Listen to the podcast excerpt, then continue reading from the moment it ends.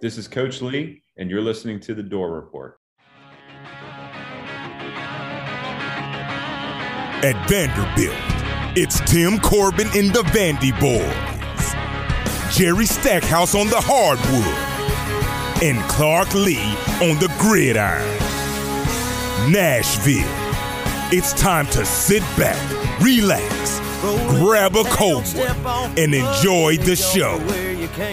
The Music City is our state, and West End is where we rock.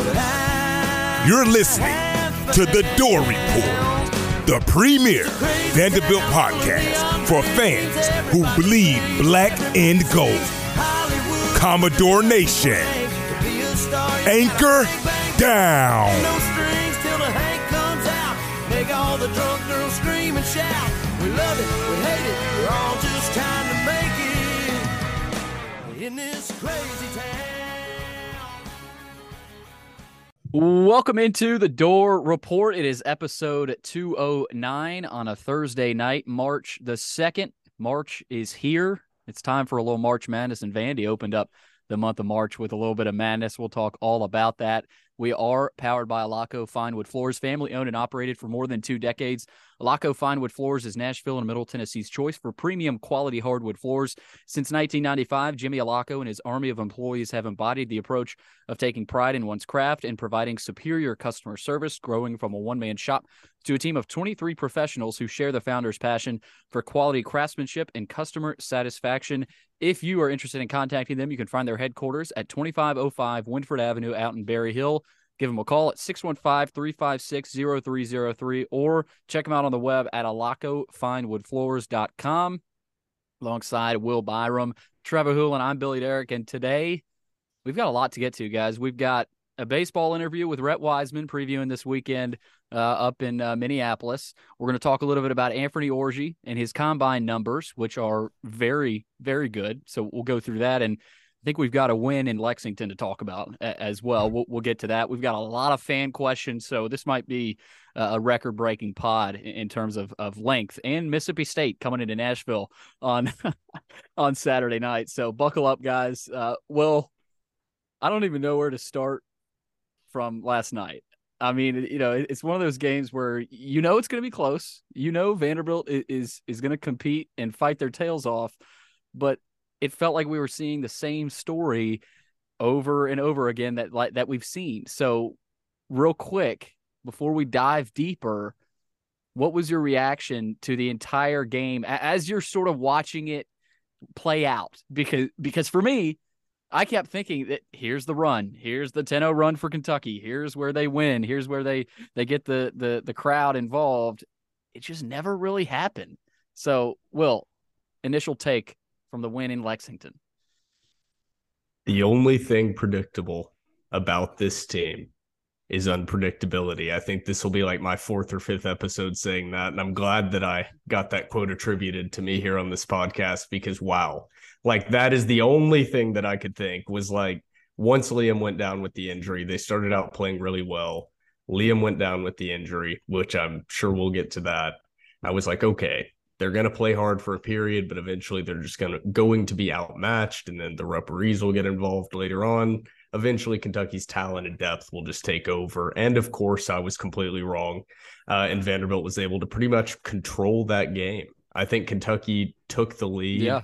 Uh, briefly, uh, and Vanderbilt was able to keep it tied there at the end, thanks to a missed free throw from Kentucky, I believe. And then there you go. Like I, in shock without in- words, indescribable. because it's It it- it's everything that you wouldn't expect this team to walk into LSU and lose on the road to the worst team in the conference and then go on the road again into the toughest environment in, in the entire SEC to probably the hottest team in the Yeah. SEC right now. I'm, I'm not diminishing what Alabama is doing, but they struggled with Auburn, got taken to overtime last night. Uh, they're definitely, you know, have things going on in that locker room, and you go in and you beat them without your best player.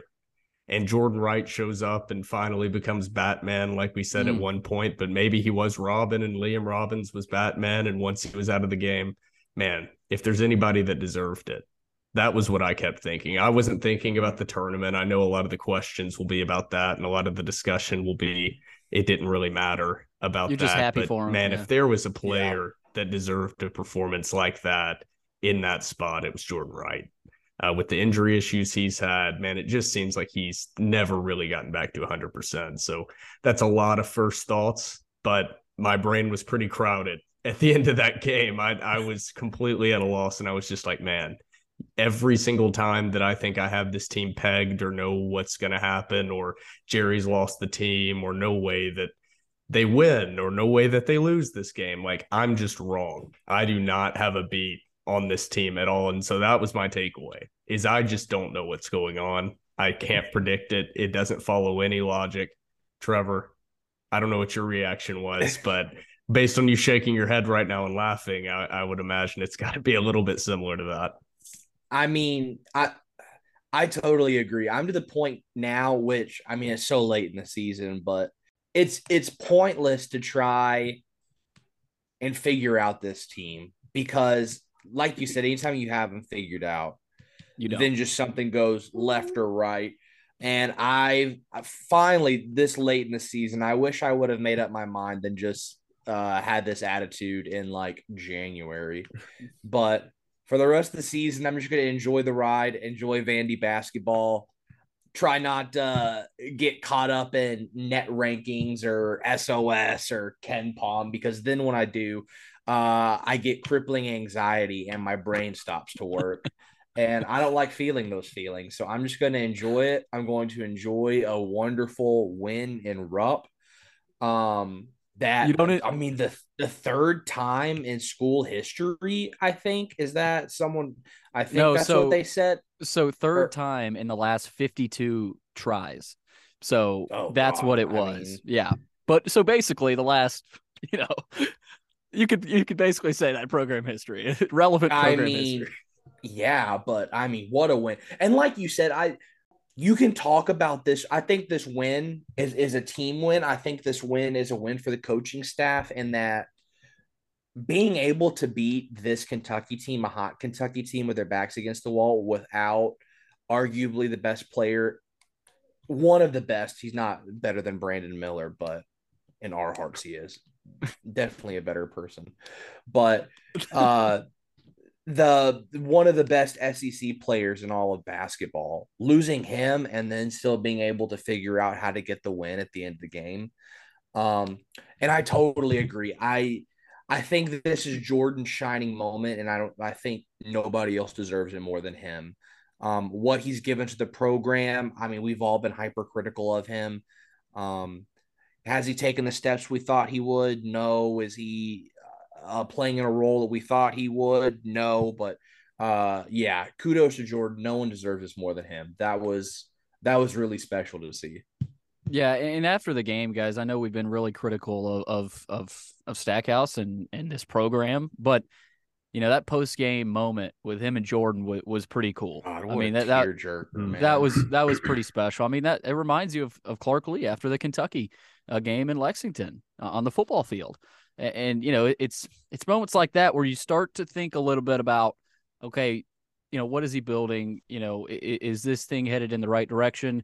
And that's a deeper conversation. We, you know we're going to keep talking about that, but uh, man, that was that was special, and I think that that that tells you about the journey that Jordan has has really made at Vanderbilt. I mean, we've talked about him a lot this year. You know, ha- having to be a guy that has to step up, and and you know he struggled at times, but it, against Kentucky, he did what he had to do. He went and made the shot, and uh, you know that won that won them the game. And and he kind after he hit that shot, you knew.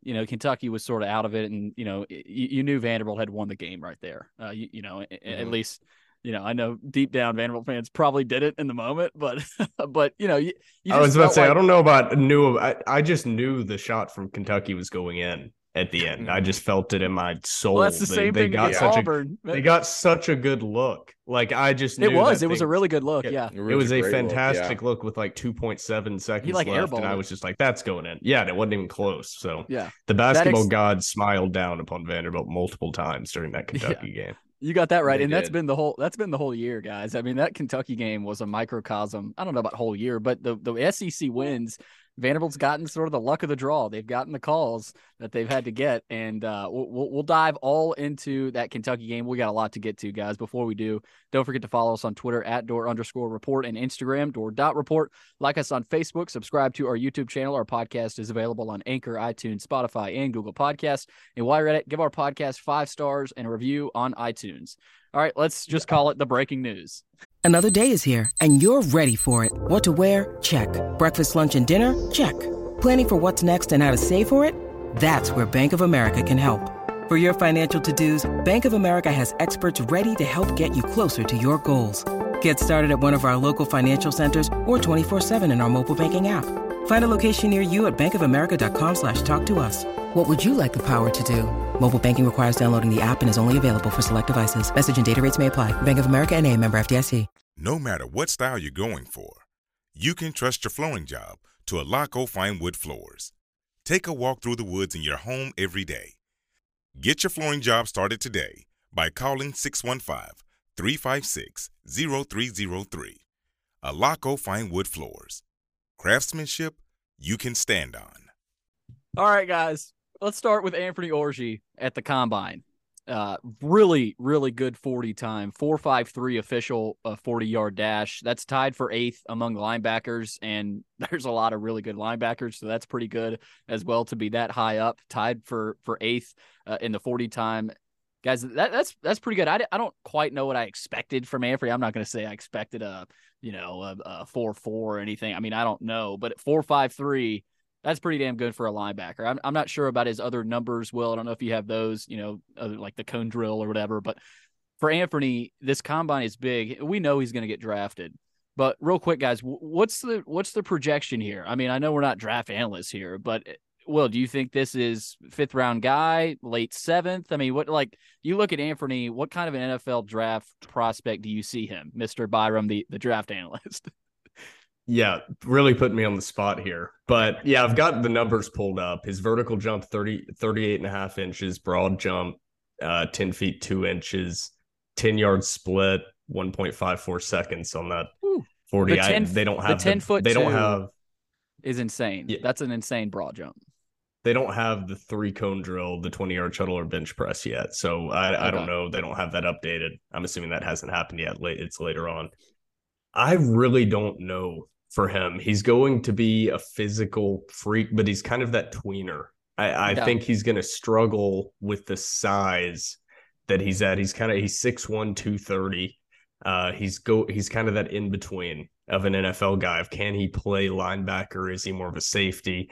Uh, reminds me a little bit of the position that maybe Oren Burks w- was kind of in, but Mm, Yeah. man, he's a freak. I mean, he's just an absolute freak athlete. The broad jump or the uh, vertical jump, broad jump Yeah. you mentioned, like maybe I don't know. It's tough. It's so early in this whole process. Yeah. He's he's a smart guy. He's going to like interview well. I think that's a huge part when you're playing linebacker, especially in the NFL at the next level. That's kind of underrated. Uh, is the personalities that these NFL locker rooms look for. Uh, and that's why you've seen some of these guys and a lot of these guys lately that have been coming off of not so great Vanderbilt teams. Trent Sherfield is a great example, uh, sticking on rosters. Tre Herndon, uh, guys that are not coming off, you know, even bowl teams or even close to bowl teams at, at Mhm. some points. Jordan Matthews And- still sticking Yeah. on rosters. with Tight San and and they're able they're able to stick from the Derek Mason era because at Vanderbilt, as the NFL continues to increase in complexity of scheme, having intelligent players, and obviously if you can yeah. make it through the coursework, that's that's a that's an asset that NFL teams are going to continue uh, to see as really valuable. And if you have a reputation as a program that produces guys you know that have it together between the ears i think that's going to continue to be something that nfl teams look for more and more uh moving forward and right now vanderbilt has that thank god that Orji got an invite to the combine because the football program needed the content i mean they have been milking this thing right now they had they had some spring stuff start but man they have really been showing off about Orji making it to the combine. So Mhm. shout out to him. As they Uh, he's should, performed yeah. well so far. Yeah. I'm hoping uh, that he can be a drafted guy. I would assume that he would be like a sixth round type type That's- player. I could be wrong. Uh, That's know, what I was thinking. I, I, don't. I don't. I haven't seen a lot of you know mock stuff lately going into the later round guys. I've seen a lot of like first round type Mm. uh, mock drafts, which I haven't seen him a part of, obviously. But uh, I haven't really seen anything as far as projecting out uh, the actual like mid to late round guys. I will say they have the next gen stats breakdown for Orji here on NFL.com, Oh, here we and. I'll, and I'll go through those. But they have his production score uh, in the 2023 Combine linebacker rank. He's 22nd. He has a 53. I don't really know what that means. Uh, his athleticism score is an 87, third amongst linebackers in the 2023 Combine. Wow. And his total score ranks him as the 16th linebacker in the 2023 Combine with a total score of 63. So there's a big, you know, long list of things that go into that, but that rates him as like an average linebacker, which is what I'm basing this on with Yeah. with being a fourth, fifth, sixth round guy. I don't know if you have any like actual NFL draft projections out there that you've seen. I really don't, but hearing that 87 rating, Will or whatever, you know, whatever that was, third among linebackers, and his his 40 time right now is tied for eighth. And you sort of think, okay, how many linebackers are gonna fall in the first, you know, two days? And you know, you think to yourself, I mean, four to five have to at least. So maybe, you know, maybe he is a fifth round guy. M- You know, most likely sixth. I agree with you. Well, I would go sixth. uh, You know, if I'm if I listen to my gut, just because he could he could provide a lot of value on special teams. I mean, at least early in his career until he you know sort of molds into the player you know that that he wants to be. But yeah, I, I'm thinking six. I don't know about you, Trevor, but I, I, 5 to Mhm. seven, and I would say most likely sixth, maybe fifth round. I think yes, I think he's going to probably be those later rounds. Um, he's getting drafted. He's not going to be Yeah. an undrafted guy. Someone is going to pick him up.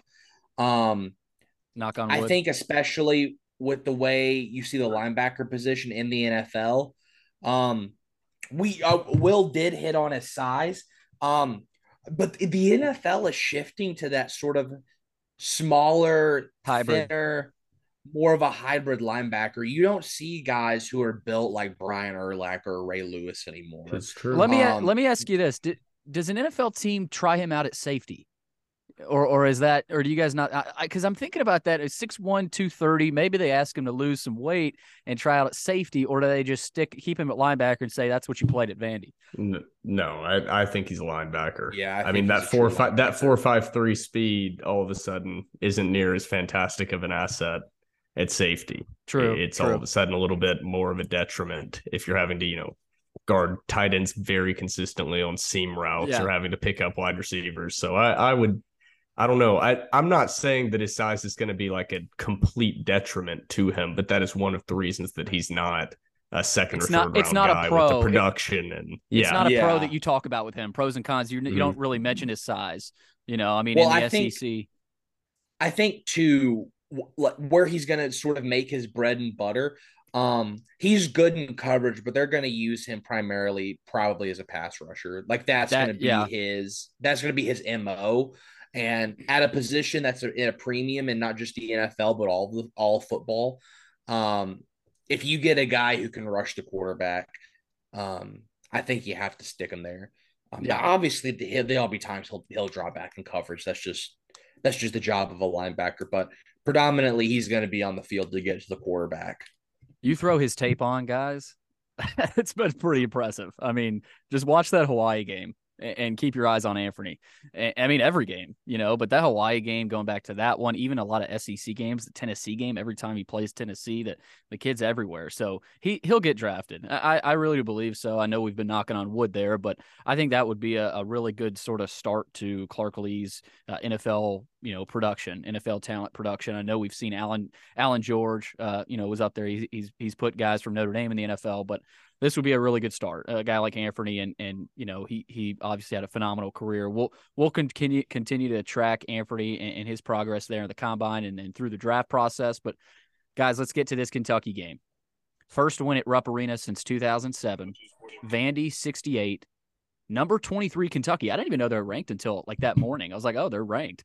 Uh, not anymore. 68-66 win over Vandy or over Kentucky for Vandy. Vandy's now 17 to 13. That record's starting to look a little bit better, guys. 10 and 7 in the SEC. They've won seven of their last eight. And Kentucky, meanwhile, they are one in three on senior night since 2021. So they used to be something they used to never lose on senior night, but the last couple years they're one in three on senior night. So they continue to struggle. Only the third win at Rupp Arena in the last 52 tries, like we mentioned. They had lost 14 straight, guys. I mean, this doesn't happen. Vandy doesn't beat Kentucky at Rupp. This is one of those things that doesn't happen, and and they did it. Which it's it's insane. Third win over ranked team this season, most since 2017. They've reached 10 conference wins, first time since 2017. We keep bringing up that year, 2017. Uh, obviously, a phenomenal year. Guys, Jordan Wright, we talked about him already. Hit the go ahead jumper with about 2.6 seconds left. Reeves went down, missed the shot. You know, we all think that was a pretty good look. I know a lot of hearts probably dropped there uh, from the Black and Gold Nation. But guys, Jordan Wright after the game said, This is a game we knew that we had to win to keep our hopes alive for March Madness. We let one get away at LSU, so we knew we had to come down here and get this one. I'm not going to say this was just another game because this was a huge game for us. It was a win that we needed. So, guys, you hear that a lot from players they don't admit that no this is just another game you know that this is you know we're playing kentucky and lexington. We're treating this like any other game. They weren't. They went up to lexington to beat kentucky and and they did it and you could see it guys all throughout the night. I mean they played with their heads on fire uh, and, and, you could really see it. Ezra manjon guys late when he brought the ball up the court it looked like stack was going to call a timeout there but you know he he handed the ball to wright ezra did who said give me the ball Jordan just said, "Give me the ball." Coach, trust me in that moment. I just got to my spot and made the shot. That's what he said after the game. So, guys, Jordan Wright won that game. I mean, you know, you lot, great defensive effort. I thought Q and B played really well, but I keep mm-hmm. going back to Jordan Wright and and his his journey to this moment. This is the Jordan Wright game that we had we had sort of been been looking for. Uh, I mean, a career night, you know, in Lexington at Rupp Arena. It doesn't get much better than that. Will I mean that, that's what you ask of a guy um, and I know we talked about Jordan a lot, but man, I, I just I can't I can't stop harping on it because if he doesn't have that good of a night, Vandy doesn't win. You know, if he misses a couple more buckets, they may not win. But he hit the shots when they needed him to, and you know he got it done. So I, not not uh not a whole lot else to say about Jordan Wright. Well, just a weird feeling after this game. Like every range of emotion that you can kind of have as a fan because you have you just beat Kentucky for the first time in, since 2007. You in in Rupp, you like you've you have your star player who is announced he's out for the season, but also this guy who has been through the toughest time in this program's history finally has his moment and his his moment that we've been waiting on. Yeah. So you have the Liam Robbins injury that he's out for the rest of the year. So pretty much you know that the SEC tournament run. I'm not trying to put it down or this was a great win from the team, but you know, the back of your mind that this team could make a run, they're hot late in the year and can win the SEC tournament and get a bid that way to the NCAA tournament and and do that. That's kind of out of the window or out the yeah. window now. Uh, mm-hmm. But then you go back to beating Kentucky I mean, you can hang your hat. This team has won seven out of their last eight. That is impressive, even though you lost LSU. That's definitely improvement from last year. So you have that aspect to it. And then you have the part of you that inevitably looks back at the LSU game and says, What if? What if they would have beaten LSU? Well, I don't think it would have mattered, honestly, looking at what happened after this Kentucky game uh, I think it was my dad actually on Twitter said that Vanderbilt in the first NCAA net rankings was 119. And that was in December or whenever they released that. And from then on, you've seen how the season has played out. Vanderbilt has only moved up to 84. They were never making the tournament. I mean, they had they had decided their fate before conference play basically ever decided, that's, unless that's they went something I, yeah. insane. Yep. That's the frustration that I think you felt at your core when you woke up and saw they'd only moved three spots in the net rankings. Trevor, I said, you know, you know, you didn't want to harp on it and you just wanted to enjoy the win. So I tried to do that uh, last night. I did that last night, but when I woke it's, up this morning, curiosity, it's, it's curiosity difficult. killed me. That and curiosity. Yeah, I saw the Joey Dwyer tweet, and I I was in the I actually had to, to, go laugh. into work today, but I saw the Joey Dwyer tweet while I was waiting on my Dunkin' Donuts this morning, and I literally just like wanted to pound my head into the steering wheel that they only moved up a couple spots. But I mean, yeah, But that, that's, that's where that's where they're at though. Like yeah. I, I I know that yeah, maybe they could be at 74 instead of 84, but Will, you're 100% right. The numbers don't lie with this team right now. I mean, yeah, Mhm. maybe maybe they could be a little bit closer, but you lose to Grambling State at home, Southern Miss at home, and you lose to an LSU team that's what two 150 right now in the net. So I hate saying it, guys. I really do. Because we're gonna we're gonna celebrate this win, but you know, they did it to themselves. And I, you know, I deep down I hate saying it, but when you look at the numbers, they really don't lie. They they really don't. Look, it, And I'm it's not- a I'm not saying different that- mindset. It's a different mindset that coaches have to get in because traditionally basketball is a tournament sport. So at the beginning of the year, you sacrifice the best performances to kind of get your team together and figuring out the issues that lie within, figuring out the best rotations, who who can play well with who, giving guys early in the season minutes that otherwise they wouldn't get. And then later in the year, that rotation tightens down and you're only playing seven, eight guys by tournament time. And that's normal at every yeah. single level. But Mhm. now with with the metrics that are used, not just the NCAA net rankings, that's the ones that get a lot of attention, but this equal weighting from beginning to end, coaches have to recognize you can't do that anymore. That's what Yeah. Stack was doing. Stack yeah. 10 years ago is doing exactly what you should do. And I'm not putting him at fault. This is kind of weird No, that we're yeah. even talking about it like Yeah. this, but you sacrificed early in the year playing some weird rotations, doing odd things that now when Liam Robbins goes down, you have to play five out with Myles Stute guard, guarding Oscar Tshiebwe, you can somehow pull off that victory. You're you're at your peak of diversity right now to win games in a short stretch of time, aka tournament basketball.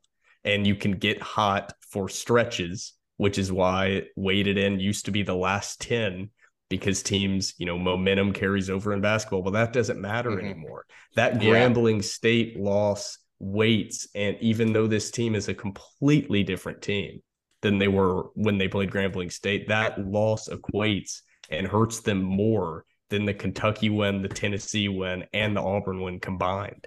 And that's just how these rankings kind of play out. And it's not that it, it's not that I agree with them, but it just Right, is. yeah. And we It's- got a lot we're of just- we got a lot of attention for being negative about that. I want to get back to the Kentucky game. It was great, Yeah. but We're I mean, just trying to it- it's like we here. knew what Like, was going to happen because Right. it's the analytic stats. It's like the numbers don't lie, Billy. You said that the numbers don't lie. Vanderbilt right now is the definition of the numbers lying. I mean, their wins, who they have beaten, Well, everything I'm- would tell I you say that- I traditionally. s- I, know you. I- I, am spinning it right Yeah, now. okay, what yeah. you said. I'm spinning what you said a little bit. The numbers don't lie. You said it in another way. But right now, traditionally, eight years ago, which I think we're all still in the mindset of, they have the resume building wins. Really, if you don't do this stupid quarter system, which is my number one gripe uh, with the entire net rankings, is the quarter system that weights so heavily home and away. It's way too much. It's awful. But the numbers lie. I completely lost my train of thought there, but the numbers lie with Well, I I here here? I me back to but that. the the number I say train is going off in the background. It completely derailed me. That's okay. I say the numbers lie in terms of, of where they're at in the in the committee's eyes. Like that. That's what you know. I'm okay, what I was getting at is the numbers lie because they don't even have any awful losses. Like everybody points to Grambling State. Just look at Grambling State. Go look up their games on ESPN. Look at their record. Look where they're sitting in that conference, and look where they are in the quote unquote Q4. They are barely a bottom, even if they are anymore. Uh, they're in the top 200. I mean, but that's still a Q4 loss. The Southern Miss game ke- people keep talking about. Southern Miss is a top 100 team in the NCAA Yeah. net rankings. That is not what's dragging them down at all. It was at home, but that's not as detrimental. It it really is when you look back at their schedule. It is the Grambling State loss at home and then the scoring margin. It's that even this Kentucky game is a two-point win.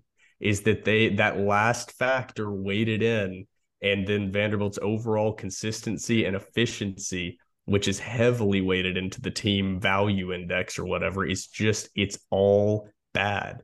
But when you mm-hmm. look at their just resume building wins and their win percentage and their RPI, who's beating who, even though that's not used anymore, they look pretty good. And so that's the only reason that they're an interesting team right now. If they can close out, beat Mississippi State, they have that Kentucky win in people's minds recently, win a game in the SEC tournament. I mean, people are going to look at that as maybe something that can spur change or at least a little bit of tweaking to how this process is done. Because right now, just using the metric and overall analytics, that there needs to be something changed because right now it feels like basically you can only move so far up once you have certain losses on your resume, which basketball is different than football. How these net rankings are designed feels like something that should rate football teams to me, at least. And and I don't know. I don't have the answer, but I don't think the NCAA net rankings combined with these other basically exactly the same ranking systems like KenPom and KPI and BPI, which all rank Vanderbilt 83, 84, 84, 83. Like what kind of diversity of rankings are you providing to the committee when it ranks every mm-hmm. team basically in the exact same spot? So we can get back to the Kentucky game now if yeah, you'd like to, or we can keep going down this train. I, I uh, apologize, uh, guys. No, you're good. We're gonna get a lot more into that in Vandy's tournament chances. We got a lot of good questions from fans and comments and everything. So we'll dive back into that. Trevor, to your Kentucky reaction. on it. we haven't really gotten a bunch of it, but happy reaction. happy reaction is this I mean, what a win. Um, does it mean more to me personally than the Tennessee win? No, but I think that's just because it was Tennessee. Nonetheless, this was uh to beat a Kentucky team like this in Rupp is a program building win. I think this is something that you can look back on and that you can hang your hat on. And I think even right now going into the SEC tournament, I think this sort of win at Rupp this late in the season gives this team a sort of um even more of a swagger than they probably already have. Whenever it, they probably think of the fact like okay come tournament time whoever we get lined up against there's no team in the tournament that we should be scared of except I mean Alabama but they're the I mean they're you can make the argument they're one of the best teams in basketball up there with up there with Houston. But yeah, I mean, if you don't get matched up with Alabama, if you're this Vanderbilt team coming off uh this win against Kentucky, I think in your mind you're like, there's nobody who can beat us, or at least we can play up against anybody, especially on a neutral court, especially whenever it's in your backyard. Um, now it'll probably be taken over by Kentucky fans, like every tournament has been since its inception. Um, but I think this is a huge, huge win for for Vanderbilt. I think this is a huge win for Jerry. This is a huge win for the program in general. Um, I mean, I really don't think there's enough positive things you can say about it, especially against the backdrop of losing your best player early in Liam. Um, God bless him, man. What a what a incredible season, a historic season I mean, Liam Robbins will go down as um, one of the best. I've seen some people make the argument the best big man in Vanderbilt history. Um, I mean, he's up. He's he's up there. He's up there. He's I. I don't want to say he is, but I'm kind of leaning towards the he is because we've never it, seen a big. It's the same problem that uh, Scottie Pippen Jr. would have in discussing any of those things. Is something with the magic of those guys is tied to you know success and it doesn't take anything away from what liam has done because he's improved yeah. the program obviously like mm-hmm. they have won while he has been there it's not like i'm diminishing that at all but you you definitely lose something when you don't have the moments in the tournament settings yeah. uh with yeah. with fans associating and i that's not necessarily fair uh, but just when like you say that, I immediately like, go like, "Oh, one of like, the yeah. best," and then I start really thinking about it, and I'm like, "Man, with what he brought to the table and how important he was to the team, I mean, I, that loss is brutal." But somehow, I want to ask this question to you, Billy. In a weird way, does the LSU loss kind of soften the blow of the Liam Robbins being out for the rest of the season? Uh, because you know, I, in I, a way, does I that think, eliminate any tournament chances or like if we could have made a run does that soften I, that I think a little bit. I think a little bit it does. Like Um, obviously, this is on a fan level and not on a personal level for Liam. Yeah, Robbins. Yeah. Get that out first. Like No, I'm I not mean, saying that. Like obviously, no, I I, get- I get I get what you're saying, and, and you know I, I think the LSU loss. They're they're. It's weird thinking about the positives that come from it, but I think if if you know if you beat LSU, you you, you maybe you don't beat Kentucky. You know if there's things like that where Clark Lea talked about it during the football effect. season. Yeah, where you know if they if they don't lose to South Carolina, maybe they don't go on the road and beat Kentucky. It, it's certain things like that where you know everything happens for a reason, sort of thing. But no, Will, I I totally see what you're saying. I, I think Liam going down has its pros and cons. Number one, you play with a different lineup that SEC teams haven't seen really. I mean, you saw a lineup at the end of that game without QMB. Myles Stute was playing the five. I mean, Yeah. and they won the game. Like that that's what's insane about it. Like this team won the game with Myles Stute playing the five and Kentucky they hit they were lost. They didn't know what to do.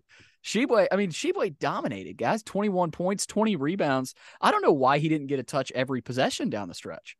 Especially with QMB in foul trouble. You've got Stute trying to bang with him down low. And it's like, how are they not giving Tshiebwe a touch? So that's on the Kentucky side. But no, well, I, I I totally see what you're saying there. Um, and I think some Vandy fans would agree with you and say, yes, it, it probably does soften the blow a little bit. But from a personal standpoint, you hate saying that because Liam has done so much and, um, you know, you just hate it for him. He, he's dealt with so many injuries throughout his career, not just at Mhm. Vanderbilt, and, and he really fought to get to this point. Uh, you know, he fought to get back to to try to get Vanderbilt into the tournament, and he might do it. He he almost has done. I mean, he's close to to doing. Single Like, handedly.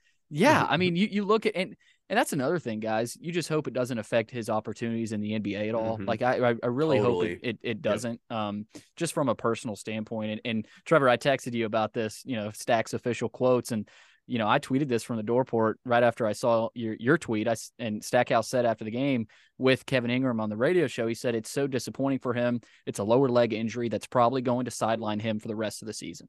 That that's I mean, those are that's heartbreaker. Yeah. that's that's directly from Stackhouse's mouth, and and of course, you know, we we tweeted out that um, we probably should have said likely, but you know, we went went ahead and said he's out for the season because you know he most likely is. But guys, I mean, Stackhouse said keep him in your prayers, and and you know, really amen to that because he he gave his his this team everything he had, Mhm. uh, and, and they're going to play for him. You know, I think that's one thing we saw.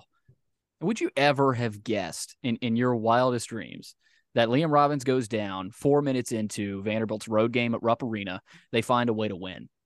Would you have ever imagined that? Not me. I thought it was over when he went down. I was like, all right, just turn it off, pack it up. It's ball game.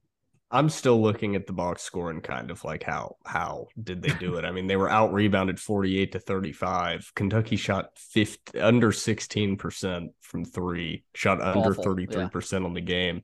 And Vanderbilt didn't exactly light up the scoreboard. They shot No. 33% from 3 and 40% from the field. It was not a very pretty game. Uh ugly, you could describe it as, but I I'd still look at this, even with the free throw attempts. Like nothing about this game, if you just looked at the box score and just quickly glanced at the percentages and attempts, would tell you that Vanderbilt won this game in Rupp Arena. So it was like I was watching like a dream, like I was watching in a haze during the, during the game when I was watching the broadcast. It was just like, what in the world? It was, It was weird. everything It was kind really of weird. bouncing. QMB hitting a three at the end of the half. The Tyrin Lawrence three at the end of the shot clock from like 35, 40 feet that just Oh. died on the after back that of the rim three, and went after in. that, after Yeah. that three, I was like, okay, this is officially. Yeah, there's some weird. magic Like, in the air. And then Jordan Wright even kind of slipped and stumbled uh, on on the turnaround that he hit. And when It put should have been a was it should have been a walk or a Uh, it, it was. I'm it was shocked what- they didn't call it. No, it, it was one of those calls where it's a 50-50 call for a ref. If you if you call the travel, Vanderbilt fans are going to be irate. I'm But that's a like- Vanderbilt co- it- if it, if it was the that other was such like side, a I'd Vanderbilt thing for it to happen, though. That's Yes. why I was shocked. Like whenever I saw him slip, I was like, "Oh my god, they're they're about to blow the whistle," and then it If you- didn't. And I didn't even celebrate. I was kind of confused. I was like, "Wait a second, did they just let that fall? Like, what is going on here?" It's like Kentucky fans were stunned too. Like they there was like half the crowd was was motioning travel, the other half was like, "What just happened?" like, what- like They did he was celebrate. so- I was like, "Uh." it was I like the more I watch it, the more I'm not sure, and I don't know if I want to continue to watch and analyze. Uh, because I'm not sure I like the outcome of watching and analyzing the move. It's a so I'm 50 just 50 going to- call. I'm just going to imagine it in my mind that he just took one step and then he turned around, magically planted both feet, and then shot that turnaround. That's the best part. it That's was a- that's the- yeah. yeah, That's the best. That's the best part about the shot. Vandy fans all over Twitter, everywhere. No one was saying, "Oh, that might have been a travel," but every Kentucky fan was like, "That's a travel," you know. So that's the best part about sports, right there. Um, but can't save you this time, you bums. the the crowd was stunned, and, and they were loud there too. It, it's it's just incredible the the fact that they were able to win that game, uh, guys. Tyrin Lawrence, we haven't talked a lot about him. He played really well. He was getting to the rim, 21 points. He was nine of 14 from the field, two of three from three. Uh, he led the team with seven rebounds too. I mean, he was everywhere, guys. He had a he had some like euro steps and and and nice finishes where it's like it's like Kentucky defenders were surprised he could do that. You know, and and that's how Jordan I felt was most of the night where oh he just did that? Like he spun like eight times and then finished? Like is it's, there's certain moves where you're like okay Stackhouse's imprint is on this team you know where they have developed a little bit to to find ways to score? Quentin Millora-Brown yeah it's 10 points made his first career three like you said Will he didn't miss a shot. He was, It was a- he that was a- three was awesome. that was that was it was the That three was arc- awesome, man. that was the highest three I've ever seen in my life I might have enjoyed that three more than Jordan Collin game, to be quite honest. Shout out to Q and B, dude. QAnon stand up, guys.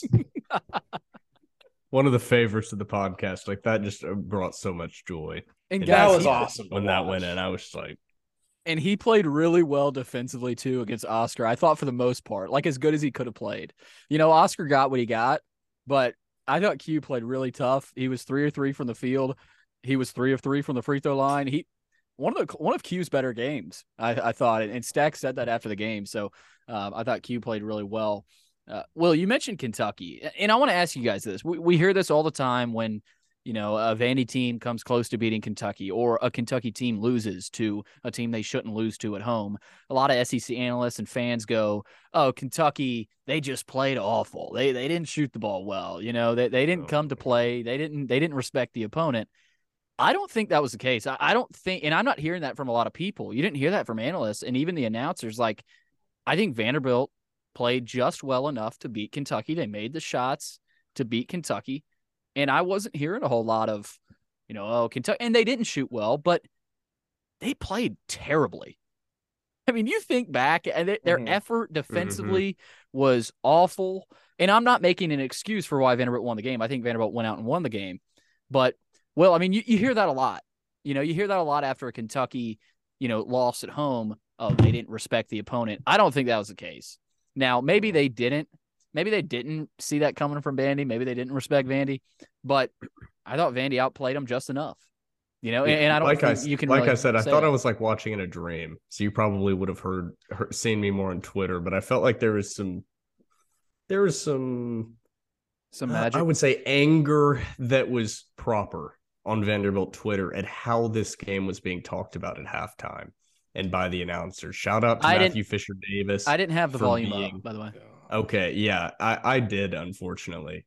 And Matthew Fisher Davis, shout out to you for just just spewing everything that was in my mind onto Twitter so that I He's the most have- passionate Vandy fan on Twitter, it- honestly. It, was especially he hates Kentucky. Like that, I, that's Yeah. one thing I can guarantee you about him is he hates Kentucky. But it was like everything was about what Kentucky was doing wrong and not about what Vanderbilt was doing to cause Kentucky to make those mistakes okay, maybe and that's wrong. a very frustrating thing to see that you see all the time. So it's like it almost takes me reading something to even notice it anymore because it's just the constant disrespect. And I'm like, look at the standings. This is not a team that's from Kentucky that's number one in the country. They are one game above Vanderbilt in the conference standings. Like I know the net rankings, like put them in the fucking garbage. Like right now in the SEC, Vanderbilt can finish uh, with the same record in conference potentially as Kentucky. Like that right there is crazy that this game was talked about the way it was from the announcers, from the halftime crew, and their immediate reaction and all the recaps that I've seen. this wasn't it was an upset. Okay. Vanderbilt was coming off a disappointing loss and then beating Florida. Okay. It 10 was an point- upset. And it Yeah. and Mhm. added on to it was the Liam Robbins injury. So they were 10 point underdogs, like it was. But just from a pure where they sit in the standings perspective, it was crazy. It was like seeing a team that was two and 13 in conference walk into Rupp and beat Kentucky. I was like, you do realize Vanderbilt is tied for fifth. Could if everything breaks right, they could, you know, potentially get a double It's bye. the like it's I- the name on the jersey. It's Yep, the name, the on, name the on the jersey.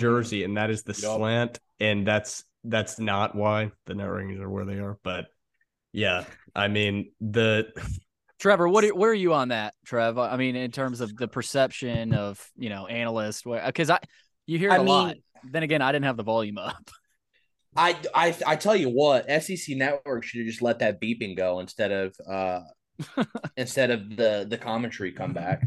Um, this is just this is classic uh SEC basketball bias to where everybody wants to give Kentucky basketball this nice little back massage and uh act like Slick Rick is still coaching at Kentucky or that uh John Calipari still has the juice. Um, breaking news, he doesn't. Uh, breaking news, guys. Um, Kentucky is a middle of the pack SEC basketball Yes. team. They are no longer part of That the elite. that's a true statement. Yeah, I'm sorry, I don't, I don't know what to tell. Who, who was it? Pat Bradley last night? Was he on? I forget, but whoever. Bradley and Slay, right? Oh God, Ron Slay. I forgot about him. The fact that Or they no, even let him. It was it it was Slay. It was Bradley and Patrick Young. That that's who it was. Patrick Young. I could go on about Ron Slay. The fact that the SEC network even allows him on TV is freaking insane. I I literally will shut off my radio before I listen to Ron Slay in the afternoon. Um That's, that's so I definitely listen. don't want to hear him at at halftime of SEC basketball games. Um, but Kentucky is the moneymaker of SEC basketball. Um, I mean, it is what it is. Their fans are freaking weirdos. Um, even when they suck, they're going to pack out whatever gym Kentucky is playing in, and they're going to go into hibernation during baseball and football season. And then they're going to pop out in November again, like they do every year. Um, but yeah, just the, just literally just the the constant um uh massage that the media gives Kentucky basketball is gross. I feel like it's They lazy. they make they make the money. They, they make the they money. Yeah, I mean, if you want the to massaging, massaging, the massaging, Trevor. Where I That- got lost. that massaging is milking the dollars out of these freaking moron Kentucky fans. That's what that where is. where we haven't even hit on yet is the free throw differential. I I just assumed Oh, here we that go. would have already gotten it. That's what I was that when I lost my train of thought earlier and Billy saved me. That's what I was trying to pull up was the free throw differential to make sure I had it right because Kentucky was and granted, you know, some of this is for a good reason because you know Myles Stute fouled Oscar Tshiebwe a few times yes, and just how yeah. Kentucky plays is going to lead to this. But Kentucky shot 25 of 35 from the free throw line. Vanderbilt shot 10 of 13. I know that we were angered about that when Auburn fans were talking about the differential or whatever, but it's reversed this time. So I think that that is another aspect of this that's not being talked about is like every part of this game was geared cor- towards Kentucky having Yep. the advantage. They had a massive advantage in the free throw differential of this game and still people are trying to find excuses as to why Kentucky lost because they were the worst team. Vanderbilt was better than Kentucky Yup. on the court. They hit more shots. Yes, Kentucky missed shots. You know what? Sometimes teams miss shots and sometimes teams make shots. And typically, when the team makes more shots than you, they win. And that Vanderbilt was the better team in Rupp Arena. And I just don't know Mhm. any other way to say it. And I, it's just exhausting to read these these quotes about what has Kentucky done. So I, I think Yeah, I'm over well, that rant now. We'll and if I get will- and Kentucky got back into the game and they had an opportunity to win the game. Like Yup. there's a Mhm. lot, you know, from Kentucky fans. They're like, "Oh, we just shot the ball poorly." It's like, "Yeah, you did, but you had a chance. You were down. You lost by two. Like eh, I just, I Yeah. you know, you hear that all the time from fans. But well, I, I want to counteract something you also said. uh, and maybe I'm agreeing with you here, but I thought it was a pretty well called game.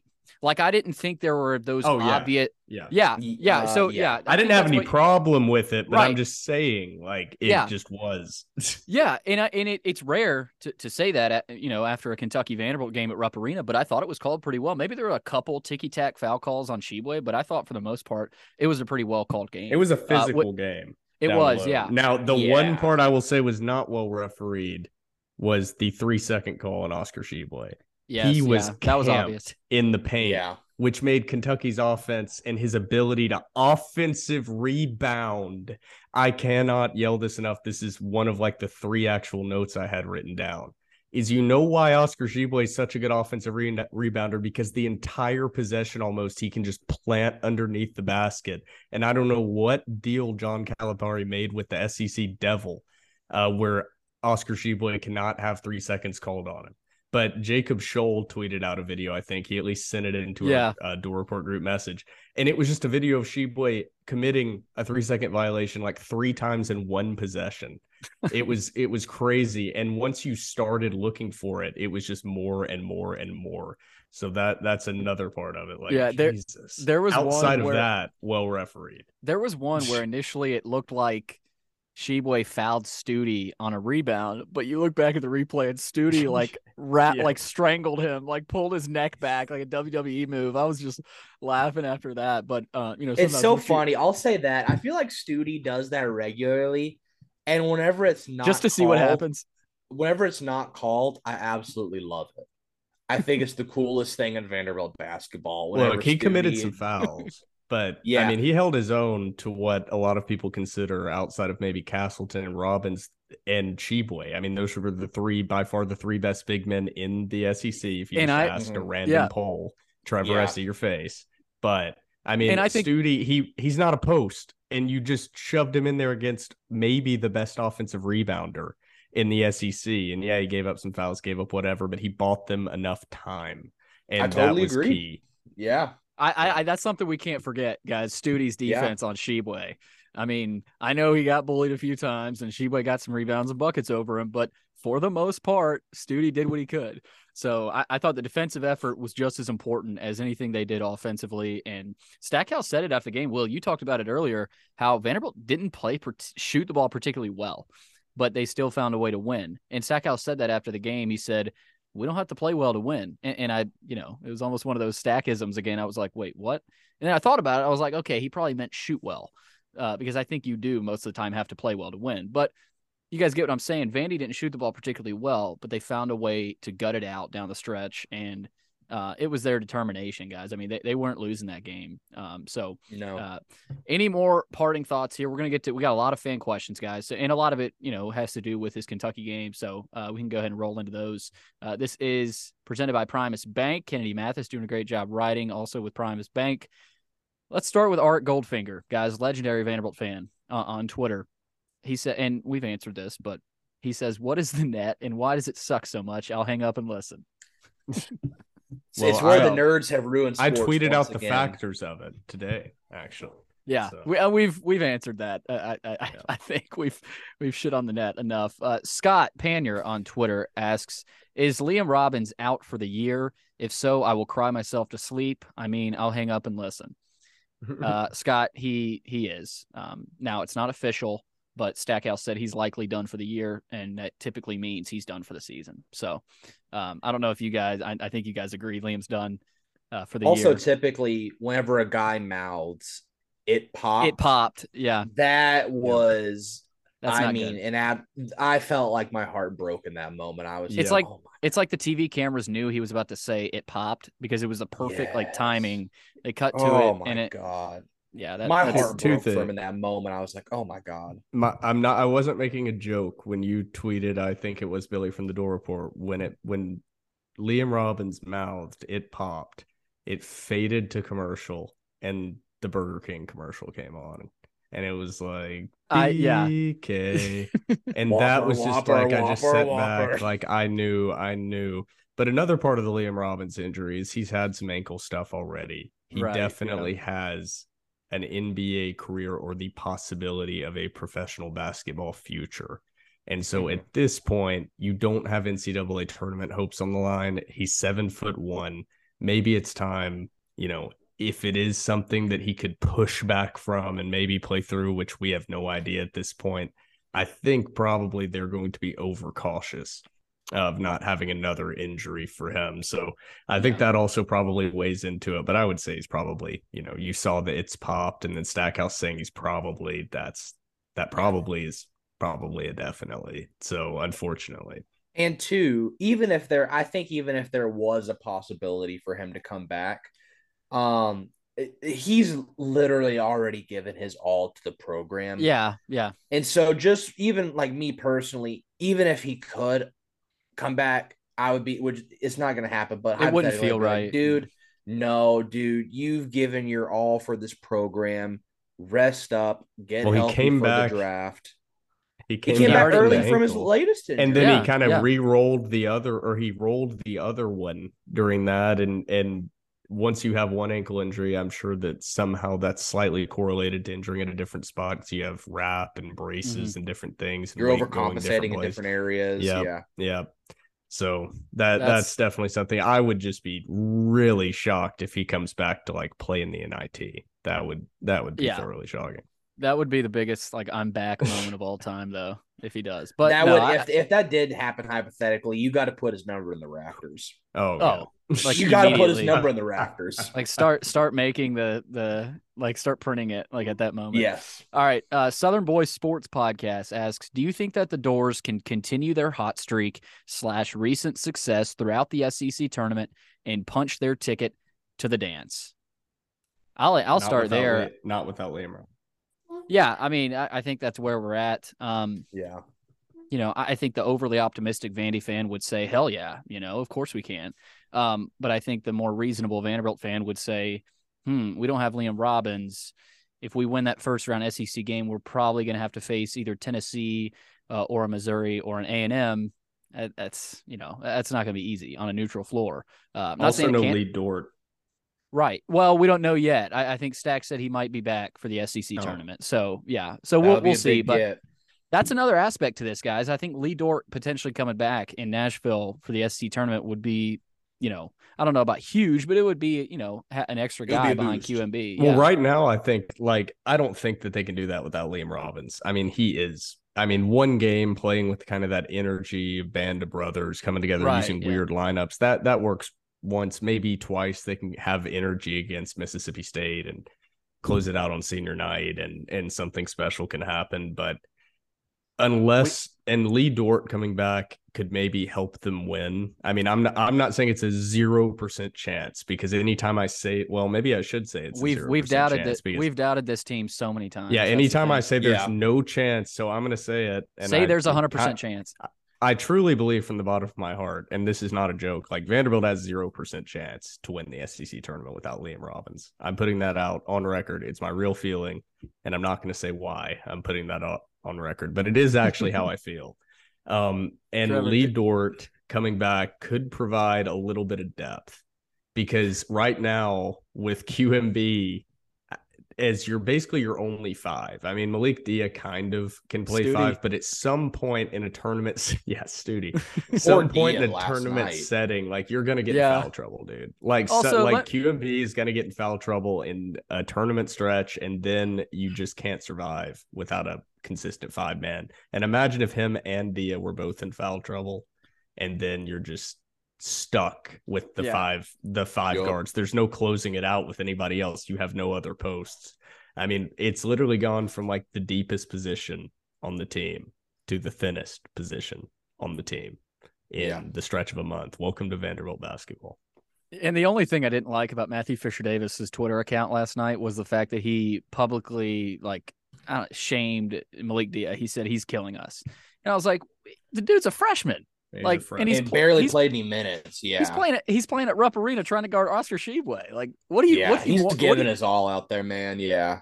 Yeah. So anybody anybody saying Malik Dia was killing Vandy, it's like, all right, let's cut the guy some slack. He's a freshman. It's I mean it's Um, trial by fire. I mean that's quite literally throwing him in the lion's den and being like, "Hey man, just yeah. do your best." Yeah. I mean, Yeah. All right, let's get to Michael here. He said, "Who would you prefer to play in the quarterfinals if Vandy makes it? Kentucky or Tennessee?" I feel like it's Tennessee now that they don't have Zakai Zeigler. Mm-hmm. I think that's a really good point. That's a Um, great point. I, I think that's a good point because you look at Tennessee right now, they're a longer lineup, but they can't score. Tennessee can't score. Vandy can score. I know they don't have Liam, but with a guy like Jordan, if he plays like he did at Rupp Arena, Vandy's going to be tough to beat. You still got to have that supporting cast of Lawrence and those guys, but um, I from a Vandy fans perspective, I would say Tennessee. Uh, I don't know about I think guys. too with Tennessee, the Zakai Zeigler was a great point. I think too, whenever now that now that Liam's out, you have to look and see um where the if, matchups. you, which you don't have the option, but matchups and specifically at big. Oscar Tshiebwe, great big. Uh Uros uh Plavic, Plavsic. Plavsic, what he sucks. Um, he's not good at the game of basketball. Um, I would feel very confident with Q and B on him. I would feel very confident with uh, eighty percent Lee Dort.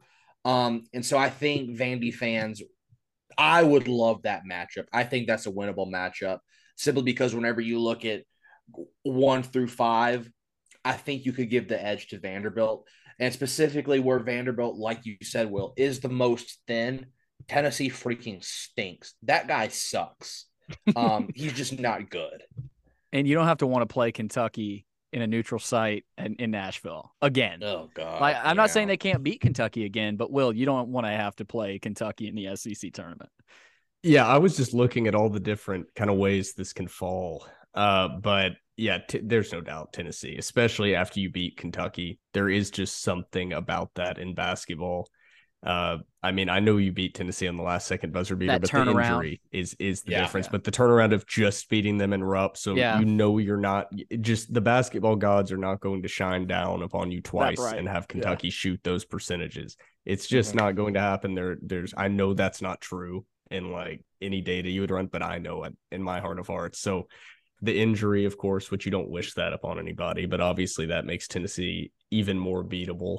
Uh, an opponent that Vanderbilt has already beaten. So now Vanderbilt has the injury to Liam and Tennessee has the injury to Zeigler. So uh, it kind of, I don't want to say it evens out because I think Liam is probably a bigger piece uh, to Vanderbilt's offensive production than Zeigler. I could be wrong. Uh, but to me, he is. But I still Yeah. think that that's a better matchup for Vanderbilt for an entire game, uh, especially with just how big Tshiebwe uh, would play a factor and and just absolutely in tournament basketball, it would be really tough to deal with them. And guys, that Vanderbilt, th- there's a potential for a Friday night Vanderbilt Tennessee matchup at Bridgestone. There- There's that potential because if Vandy gets the six, if Vandy gets the six seed and Tennessee has the three seed, Vandy just has to win that game, that that first game, and move on to play Tennessee on a Friday night for a potential spot in the NCAA tournament. How about that for a little chills for Vandy fans? I mean, that that's I I would be in there like white on rice. Like I And- would like I'd I would be in Bridgestone. and I think I think that's a game that would have a, a like underrated crowd there because Tennessee mm-hmm. fans travel well. Vandy fans like hell, we'll, we're going to that. You know, I mean, it's in Nashville, Yeah. Oh, yeah. so just just to shine a little light on that as as we move on here. We got a question about Malik Dia. I, I know you know I, we were sticking up for him there. Christopher asks a pretty good question. He says, "What does Dia have to do to be ready for the rest of this season?" He he looked lost Wednesday night. He looked like a guy that never expected to play. But if this team has a chance without Robbins or Dort, Dia is the guy that must step up to avoid the small lineup Stackhouse was forced to use. I think that's a really good question. His his question is, what does he have to do to be ready for the rest of the season? I think the only thing he can do is shoot the ball well. more. Now, well, yeah, he's got to play more. yeah, he's got to. He's yeah. But guys, I mean, mean- you saw you saw Will, you saw the Kentucky game at home. He made what three threes? Like if he does that, that's massive.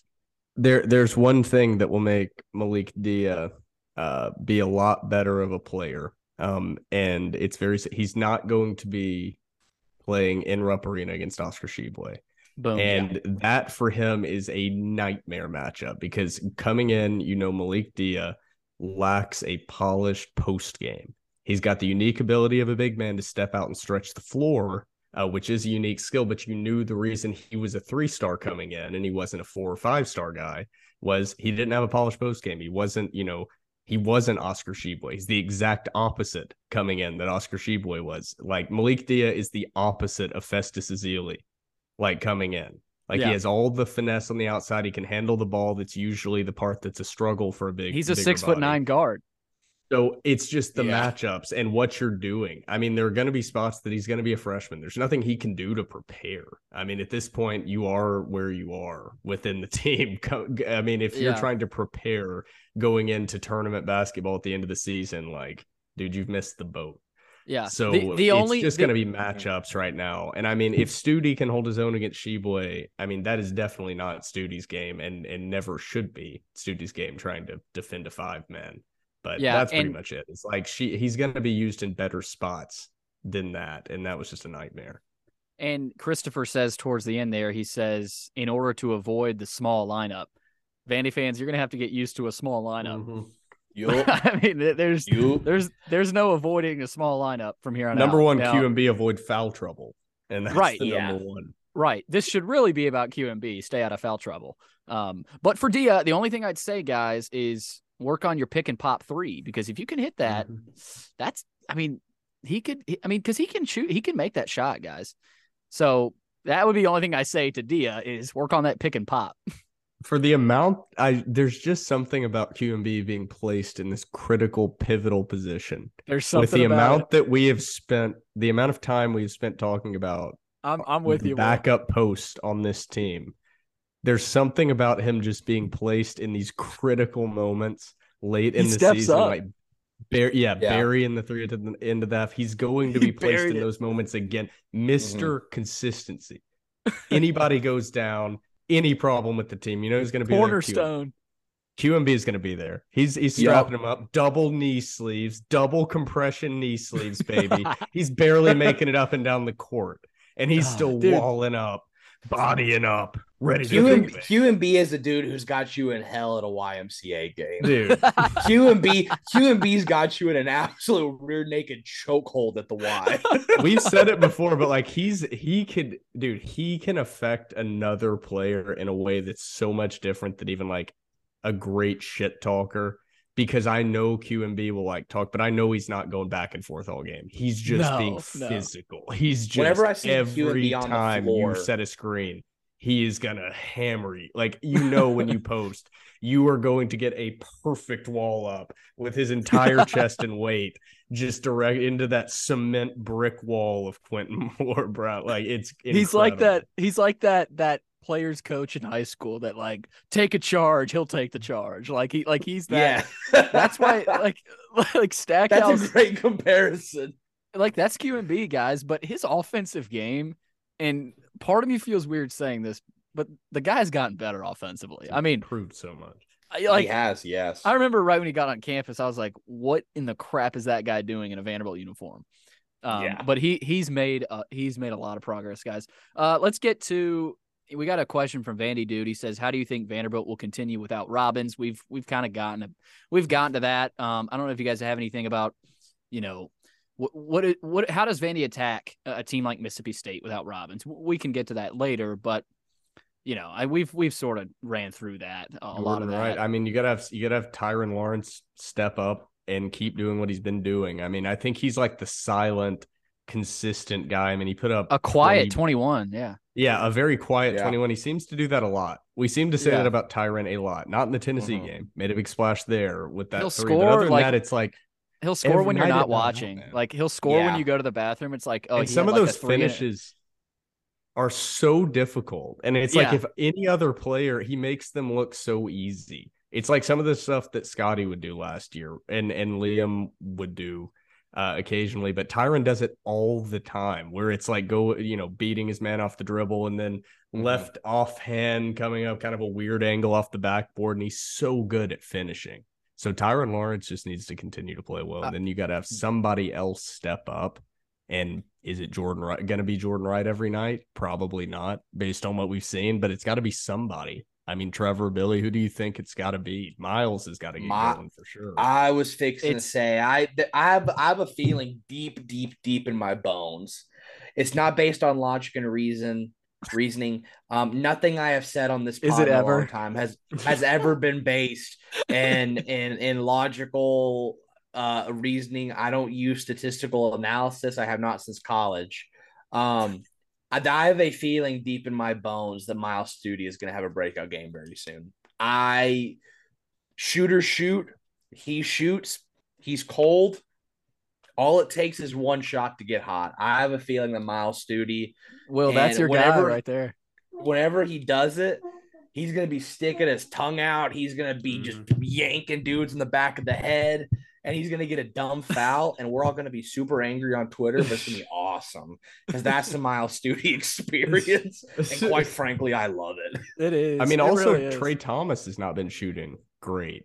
I mean, he had a the- lot of really good looks against Kentucky. I remember a who lot said of about really He had one last night that he missed that I was. Uh, it was like I think It was on a, a minute, minute and a half Stack. left. right right wing. Yeah, late in the oh game. Oh my god, he missed that, and I was like, oh my god, we lost. That was a gorgeous play from Jerry Stackhouse out of that timeout. Like I like to give credit on those, and that was beautiful. It had me looking the other way, and then poof, Trey Thomas was wide open and he missed it. Yeah. I think he was like 0 for seven. I could be wrong. Yeah, it, it was it was not it was me. not Trey Thomas's night. But yeah, but Trey that is Trey's- the part, Trevor. Sorry, there's No, the you're who I don't know who asked it earlier. The question that was like, could Vandy punch their ticket? I'm like the non-logical, non-data, knowing this isn't true. Like, there's so many guys that are due, like due for a game, and it's like that is not a data like, thing. Yeah, due. it's like Trey Thomas at some point is gonna be hot, and Myles Stute at some point you would think is gonna be hot. It hasn't happened recently. Is it gonna happen in Mississippi State? Well, if it doesn't happen in the Mississippi State game, there's just tournament ball left. So does it never happen, or are they gonna get hot in the SEC tournament? I that's mean, the thing. We haven't seen that there, yet. A little excitement. I like it. Uh, We haven't seen it. Do we see it in Nashville? Who knows? Uh, let's go to Luke. Really good question here. Should Stackhouse be in the SEC Coach of the Year running? And I know you guys might have laughed at that. Um, I think he's closer to that than a lot of people think. I think Dennis Gates is the guy right now at Missouri. What he's done there has been phenomenal.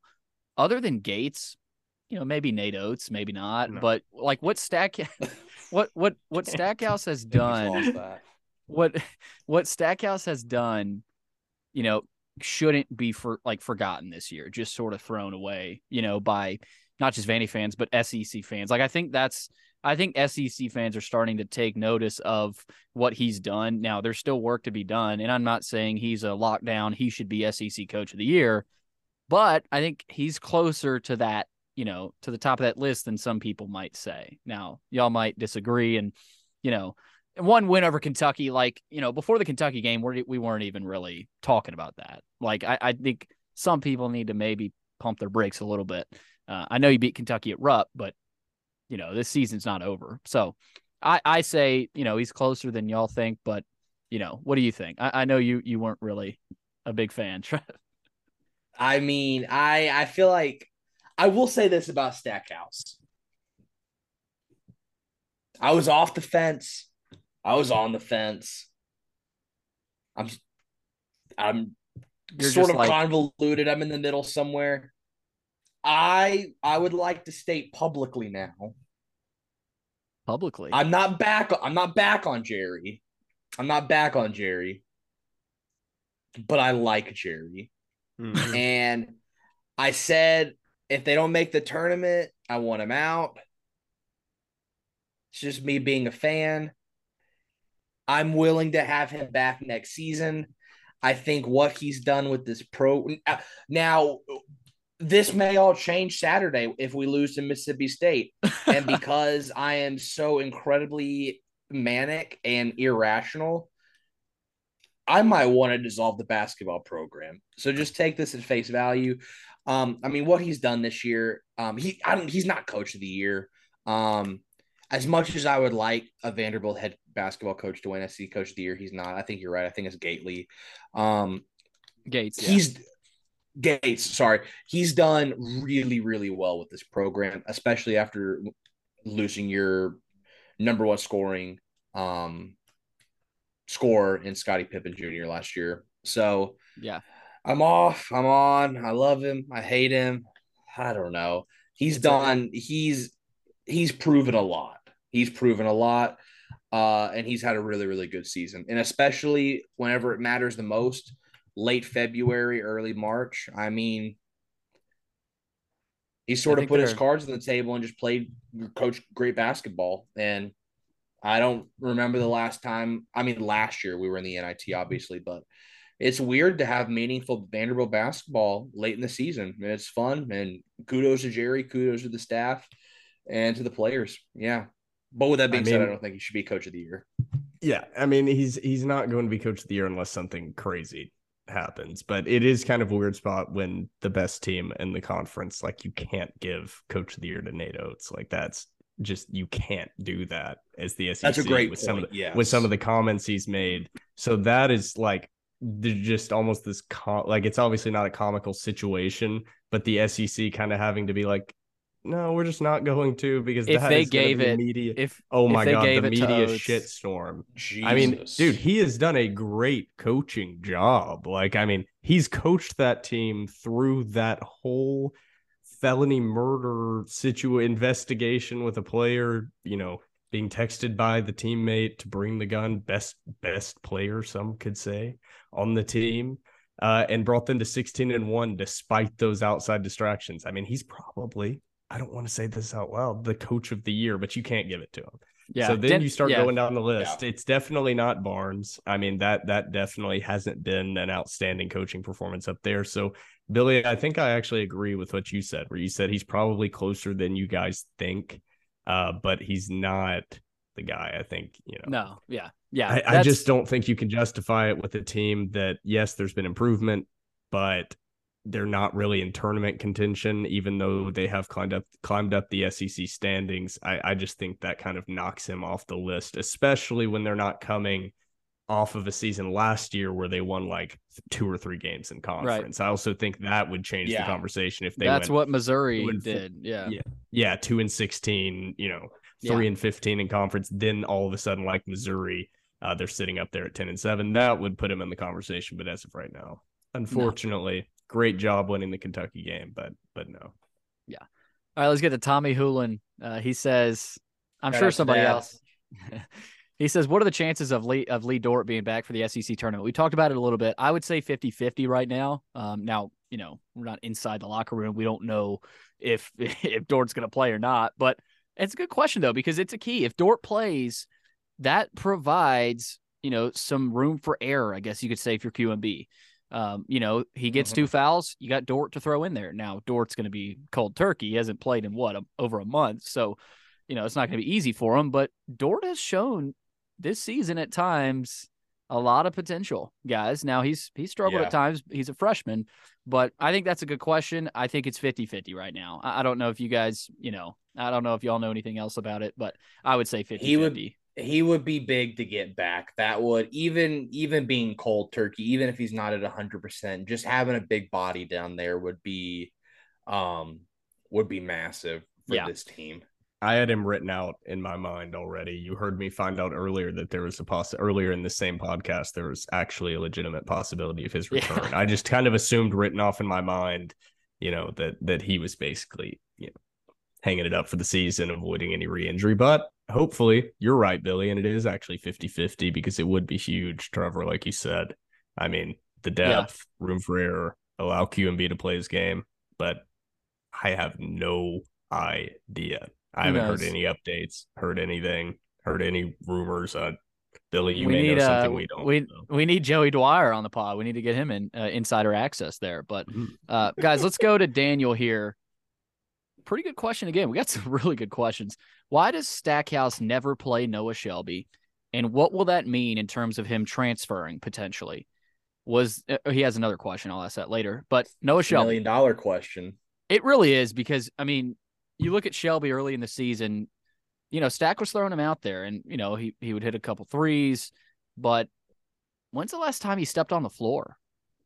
Like I I, I don't even I don't even know. Like that's the that's the tough part about it. I, I don't maybe the Tennessee game uh at home, maybe, maybe on the road. Like I don't even know. So but with Noah Shelby, I don't know what his situation is. I don't know if he's happy with his playing time. I don't know if he has has admitted to himself, I need to get better. I'm not ready to play in the SEC yet.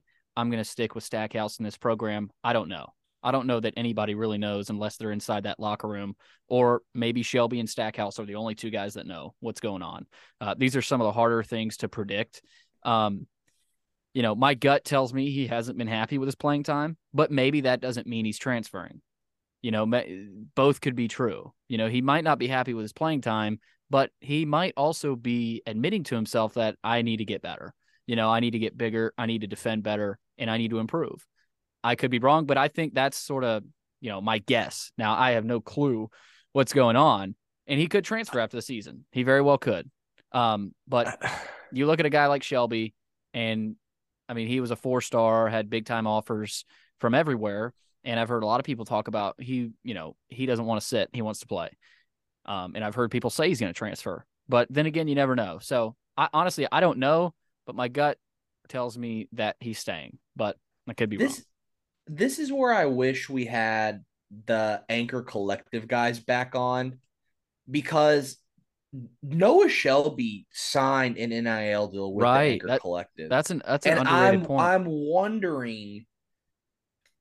I mean, uh, stuff like transfer talk has to be brought up along in the application or the contractual process.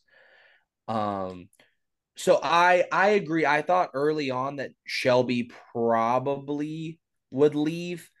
But then with him being an NIL guy, I don't know how that works. I don't know if there's like an agreement. I'm not entirely sure. I think that's really interesting though. I th- and I don't want to uh, I don't want to read the tea leaves or anything, but the fact that he is signed to an Anchor Collective NIL deal, he's an ambassador. Um, yeah yeah, I think is a good sign for him to maybe stay. I don't know. I'm just this is just all conjecture.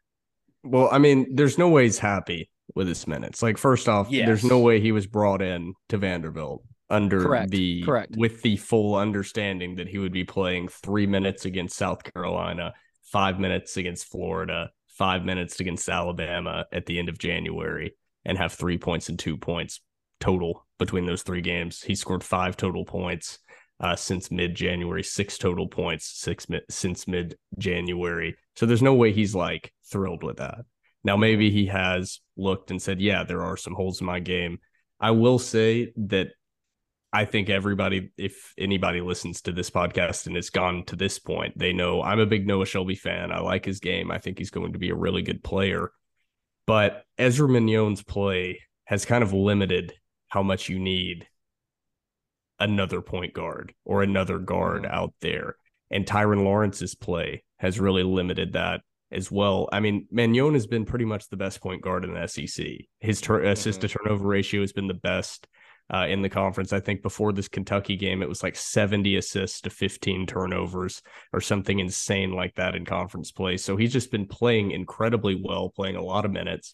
And then Paul Lewis has really, and I like Noah Shelby. I think Noah Shelby is going to be a really good player, but Paul Lewis has looked really good and maybe looked better uh, than Noah Shelby when he's yeah. been out on the court.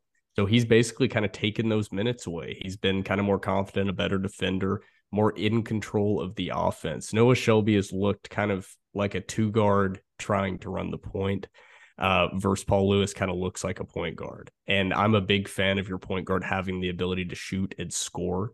Uh, but what Manjon has been doing, being able to get to the basket and just get this mm-hmm. team in rhythm, it's undeniable uh, that this team is so much better and in control and just do getting in the right spots, even when they have five guards on the court. Even when Stute is out there, when Manjon is out there, it just seems like the offense has the ability to flow better. So I don't know how much this is like a Noah Shelby thing. Like obviously there's room for improvement in his game, but I think everybody kind of forgets like it's not super normal for true freshmen to just walk in and start balling out of control. I mean, especially if they're not these super highly rated five stars.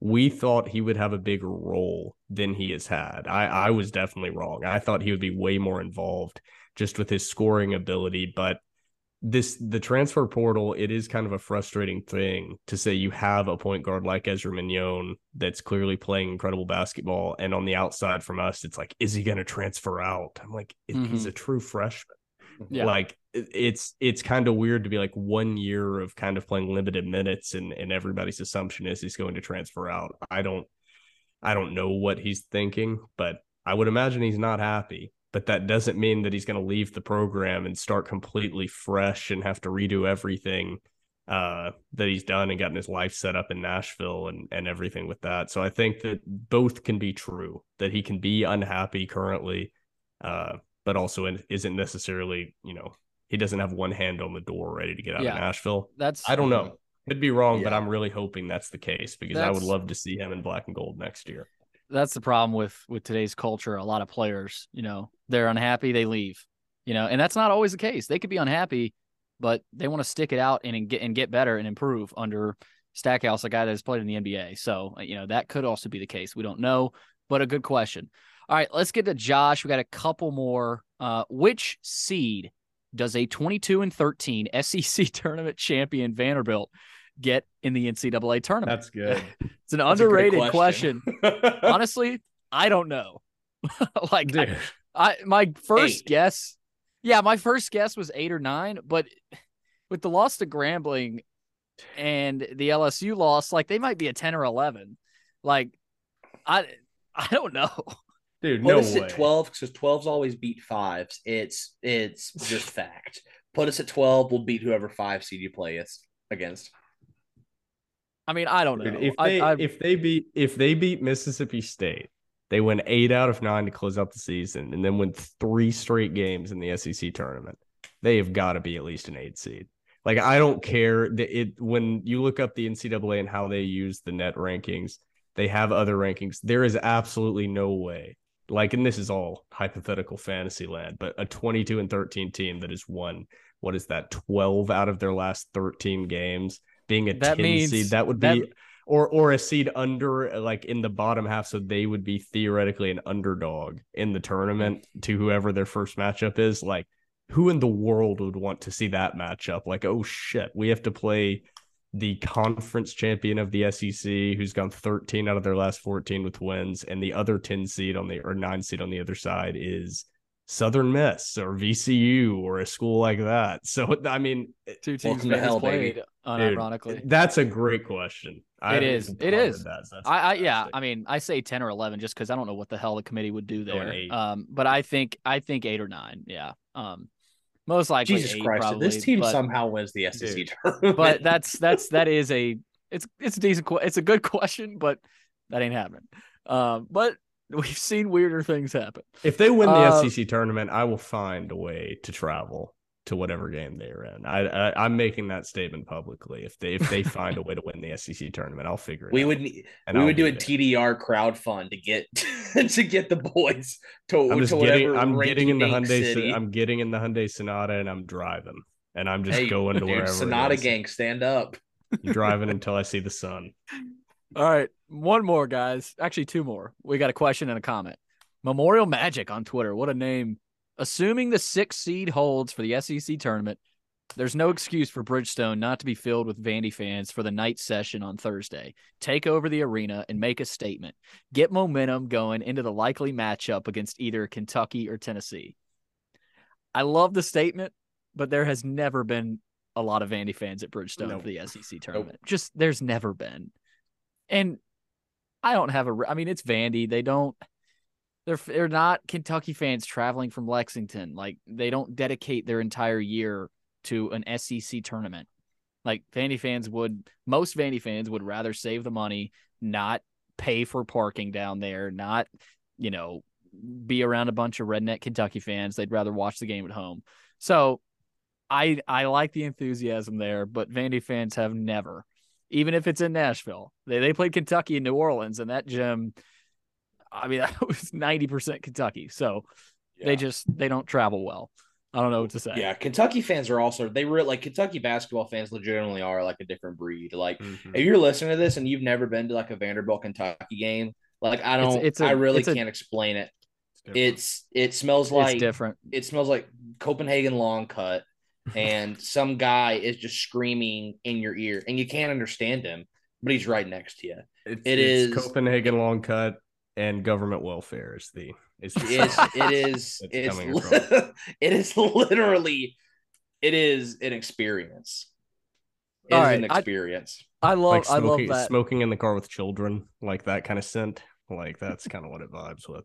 Oh god. All right, let's uh l- well guys, I will say about that SEC tournament, Vandy fans traveling decent. There was a Florida game, that 2017 Florida game. I think it was a Friday night where Vanderbilt knocked off Florida. That was actually a decent contention of Vanderbilt fans there. Now, you know, maybe they traveled differently this year. I wouldn't doubt on it, but I like the comment. Scott, last comment here. First game at Memorial in ages this late in the season that has some meaning on Saturday night against Mississippi State. He's not wrong. Um, it doesn't feel the same as the Auburn game. Now, no game felt the same as the Auburn game. Vandy had won five straight or four straight. Um, but this Mississippi State game, guys, if they beat Mississippi State, they're at 18 wins. And as a Vandy fan, you're sitting there saying, if we if we win two in the SEC tournament, we've got a shot. And it starts with this Mississippi State game. So he's right. This is you haven't had this important of a game late in the season in a long time. Uh, I mean, you go back to 2017, 2016 again for that. So uh, that takes us as we wrap it up real quick. I want to get y'all's quick thoughts on the Mississippi State game uh, presented. Well, we'll get to that next episode actually. Uh, Mississippi State at Vandy, 7:30 tip off, guys. Uh, night game. Both teams are red hot. Mississippi State's won eight of the last ten. Vandy's won seven of the last eight. The Bulldogs are coming off a big home win uh, against A and M, and then they beat South Carolina by six. They had to they had to hang on against South Carolina. Tolu Smith is a load, guys. 15 points a game, eight rebounds. That's the matchup. Tolu Smith versus whoever guards him, whether it's QMB, whether it's Lee Dort. I, I doubt he plays actually. Uh, Myles Stute, Myles Stute and QMB will have to play their brains out like they did at Rupp uh, to win this game. Guys, this is going to be a bloodbath. Like, if you really think about this matchup, Mississippi State needs this to get in. Vandy needs this to have a chance to get in. Who's more desperate? I'm I'm looking forward to it. I'm going. I know you guys aren't, but I'm going. And I'm, I'm, excited. actually buying tickets right now. Are you going? I'm literally I'm I'm searching for tickets right now. Let's I'm- go, Trev. Let's go. I I can't help it. I'm a glutton for punishment. Um, Will, it's your turn, baby. It's I have a family birthday party. I'm not just not. I, I actually I- I- had my yeah. buddy was gonna have us over for the UFC fight. So Jacob, he's a Vols fan. He's not listening, but Jacob, I'm sorry, buddy. I I got to go to the Vandy game. I'm purchasing Man. tickets right now. I love you, uh, but they need me. They need me in Memorial, and I always answer the call. Oh, I always answer the call. I I see the I see the hack squat Jim Duggan light going off in the sky right here, Will's and I gonna have buy to it. get tickets. I Will's gonna buy a ticket before you know it. I just don't have the option. It's it's not a choice. Sometimes My you mother would that. be very angry at me if I if I did not attend my cousin's Guys, party. So. real quick though on this matchup what's what what's the gut telling you for me i think vandy wins i called it against auburn i think vandy wins uh it's going to be close every game has been close the last 10 games so uh but well i'll start with you what what's the key here can vanderbilt guard tolu smith saturday night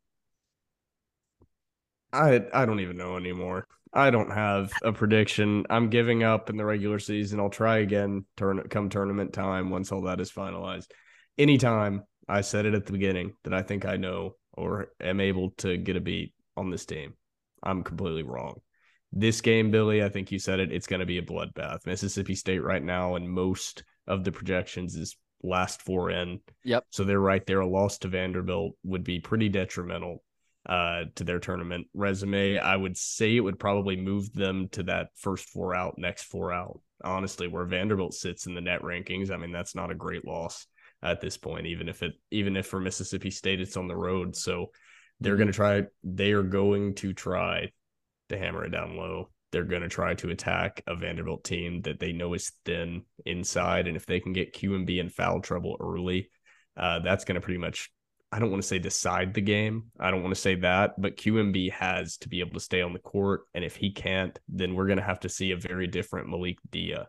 out there than we saw before. Because Stute is going to be able to only play the five position for so long before he also uh, gets in foul trouble. So th- there's that is the key to the game. I mean, that's everything. It's the battle inside, and if QMB is able to play extended minutes without fouling, I, Other I than think you nailed it. I I right can't there, even Will. predict a winner. That's- like because yup. I have no idea. that little 20 second clip there. I'm going to clip that. I think you nailed it. That that's that's the analysis right there, Trev. Yep, that's I totally agree. Yeah, that is uh that's all that needs to be said cuz I'm right there with you. I I legitimately have no freaking clue. Um I yeah, I I don't know. I I really don't. I- I, wish I did. I was one hundred percent sure idea. they were going to beat LSU, and I was like ninety eight percent sure they were not going to beat Kentucky. So now I'm like 50-50 and just leaving it up to uh the basketball gods to decide It's- instead it's of my kinda- powers of, of fading me or whatever I choose. It's kind of fun and interesting to do it this way. Like who knows? Like who who knows what's going to happen Saturday night at Memorial Honky Tonk Night. They're giving out free cowboy hats to the students. Um and it's ironic they're playing Mississippi State Bulldogs. They got some uh, some few fran- fans from Clanga. Stark Clanger, clanger, clanger. they're gonna they're gonna try to sneak in some cowbells there uh, to Memorial Gym, but uh, should be a fun atmosphere. I think it should be a really good crowd. Another one close to a sellout. I mean, I I- you, you look at it, guys. The last chance for Vandy fans to get into Memorial this year. Uh, is it senior night? Mm-hmm. It is. Yes. Is Liam is Liam the only, or is Ansong a senior as well? I, I, I tried to look into that. I just you thought think to about honor that. QMB again? I don't know. Who knows? Because he got honored last year, didn't he? Him and Drew Weichert? Or am I making that Yeah. up? I think they'll. No, you're not. I, I think they'll probably honor Q. I th- and I want to say they'll honor Liam because Liam has no eligibility left. Uh, so that'll be a pretty special moment. He- He'll probably be in a you know in crutches and he'll walk out there. That'll be that'll be special because Liam deserves it all. And I want to say Yes. Ansong. I want to say Well, Ansong. will they honor? Will they honor Manjon regardless because he's a senior? So I, so what they usually do is um they don't unless they officially know. Like if if Ezra has told Coach Stackhouse that he's coming back, they definitely won't. But if Ezra has said I'm done, you know, I'm going to try to play somewhere overseas, which I doubt, you know, he would be honored. But I don't think, you know, I've heard rumor rumor mill that Ezra will be back, but you know, again, we That's don't the part know. I keep forgetting. I Yeah. keep having him like written off the roster in my mind, but it's it's an interesting aspect to this to this Mhm. program and, and where they're at. Uh, guys, over an hour and a half. That one definitely was. Uh, Vandy boys Wow. play this weekend. Uh, we've got they're playing More up beef, at baby. the. they're playing a bunch of Big Ten teams: Nebraska, Maryland, Minnesota, and the Cambria College Classic in Minneapolis. Uh, so that should be an interesting. I, I don't. I haven't bought Big Ten Plus yet, but I I think I'm gonna gonna bite the bullet there. But uh, we've got Rhett Wiseman coming up loaded TDR, longest TDR in the history of TDR episodes. Rhett Wiseman talking all things Vandy boys. See y'all at Memorial. Trevor will be there. I'll be there. Will, I know you'll be watching. You'll be there in spirit. You've been listening to another episode of the Dore. It's time to bring the noise. I'm gonna be a memorial. You need to be a memorial. I got somebody on Twitter calling me a fake fan. I'm insane. All this guy had to do to get me to buy tickets was call me a fake fan, and I said I'd be there. I'm not a fraud. That's another TDR. See y'all at Memorial, guys. Rhett Wiseman, national champion Vandy boy. He played at Vanderbilt from 2013 to 2015. I guess you can call him our Vandy boys insider. We've we've had him on before. Uh, We've been trying to get him on sometime before the season. We finally got Rhett back on. Rhett, you're, you're a tough guy to catch nowadays. Yeah, but you know, Billy, I wouldn't miss this. It's one of my favorite things. I love coming on here and, and talking Vandy baseball. So thanks for having me.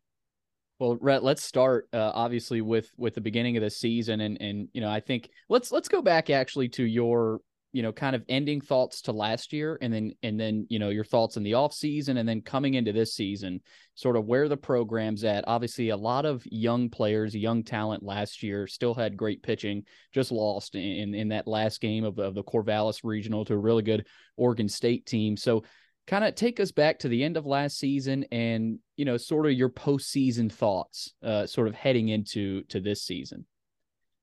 Yeah, you know, I, I, think last season it was it was uh, it was hard to watch it sometimes. Um, I thought that uh, the toughness factor of that team was was touch and go, um, and you could tell, um, and you can tell even more when you watch this team this year.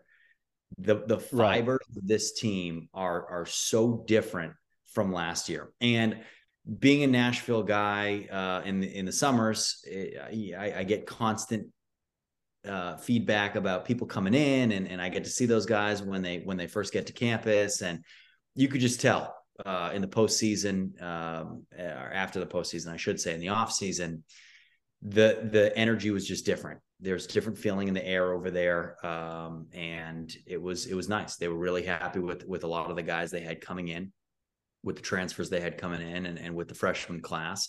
And as a guy that works out there a couple times a week and who's always over there, the energy over there is just different uh, this year than it was last year. So the fibers of this team are different, the toughness of this team is different, and the energy over there is is without question noticeably different. You mentioned fibers and sort of the the energy around a program. Take us back to 2013 that season obviously ended. It was a tough end of that season, but going into 14, is that sort of a similar feeling that that you guys in the dugout and Corbs and the staff and, and even fans could you feel that heading into 14 or was that more of a slow slower developing feeling throughout that season? Yeah you know billy i actually when when all those guys when I'm, I'm, talking about 2013 you had the leaders on that team. You had the connor harrell jack mm-hmm. lupo andrew harris. You had tony kemp. You had all these guys that were were were rock stars right on that team. Yeah. and when they left there was definitely a feeling of okay we need to step up and for us I, am not quite sure how much you remember 2014, but we weren't great at the beginning of the year. Yeah. Uh, yeah. You know, we weren't the best team ever. Um, so there was a lot of growing pains that went into that. And it was uh, about us finding our uh, identity. And for us, that took pretty much the whole year for us to, to find. Uh, we had our ups, we had our downs, we had more downs than ups, lost a lot of series but what it did was it really toughened us up for 15.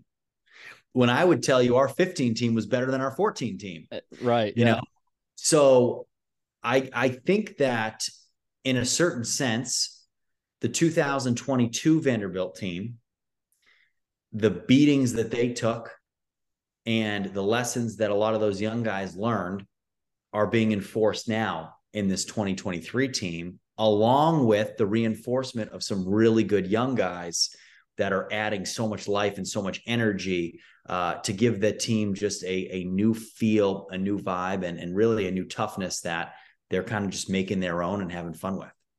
You mentioned 2014, the sort of the way that season started. I think some fans were a little worried, uh, you know, going back to that season about, you know, some of the midweek losses, some of the SEC series losses. Midweek losses are interesting. It's such a such a highly debated topic in, in, college baseball. You know, you lose one to to a Belmont or an Austin Peay, and fans want to explode and you know freak out on Twitter or you know what have you. They lost a midweek to Central Arkansas last week. This team did, uh, but this week they come back. They barely hold on and they survive. They score eight runs in in in you know the late innings there, and they beat Austin Peay eleven to seven. So talk to me about midweek games, and, and I know we've talked about this before, but as a player how tough is it to, you know, after a, a, long, hard fought weekend series, turn around on a Tuesday night at home against, you know, uh, a mid major team who is very feisty and they want to come in and beat you? How tough is that to manage as a player and, and, and knowing you've got another big time series coming up that next weekend? So it, there's a lot of trap scenarios that happen there. So, how would you describe that that midweek game and and how tough it can be because i think a lot of fans don't really understand that you know it's it's all about setting the tone and the the thing about the midweek games is it's really easy for your starter to go out there and not set the tone on a Friday night when you have Carter Holton going out there, all the guys rally behind that and they say, "Hey, Carter's throwing tonight. Let's go. We're, let's go. We're we, we we're winning this game." Right. And then he goes out in the first inning and strikes out the side and and fist pumps and yells as he walks off the mound. That fires guys up.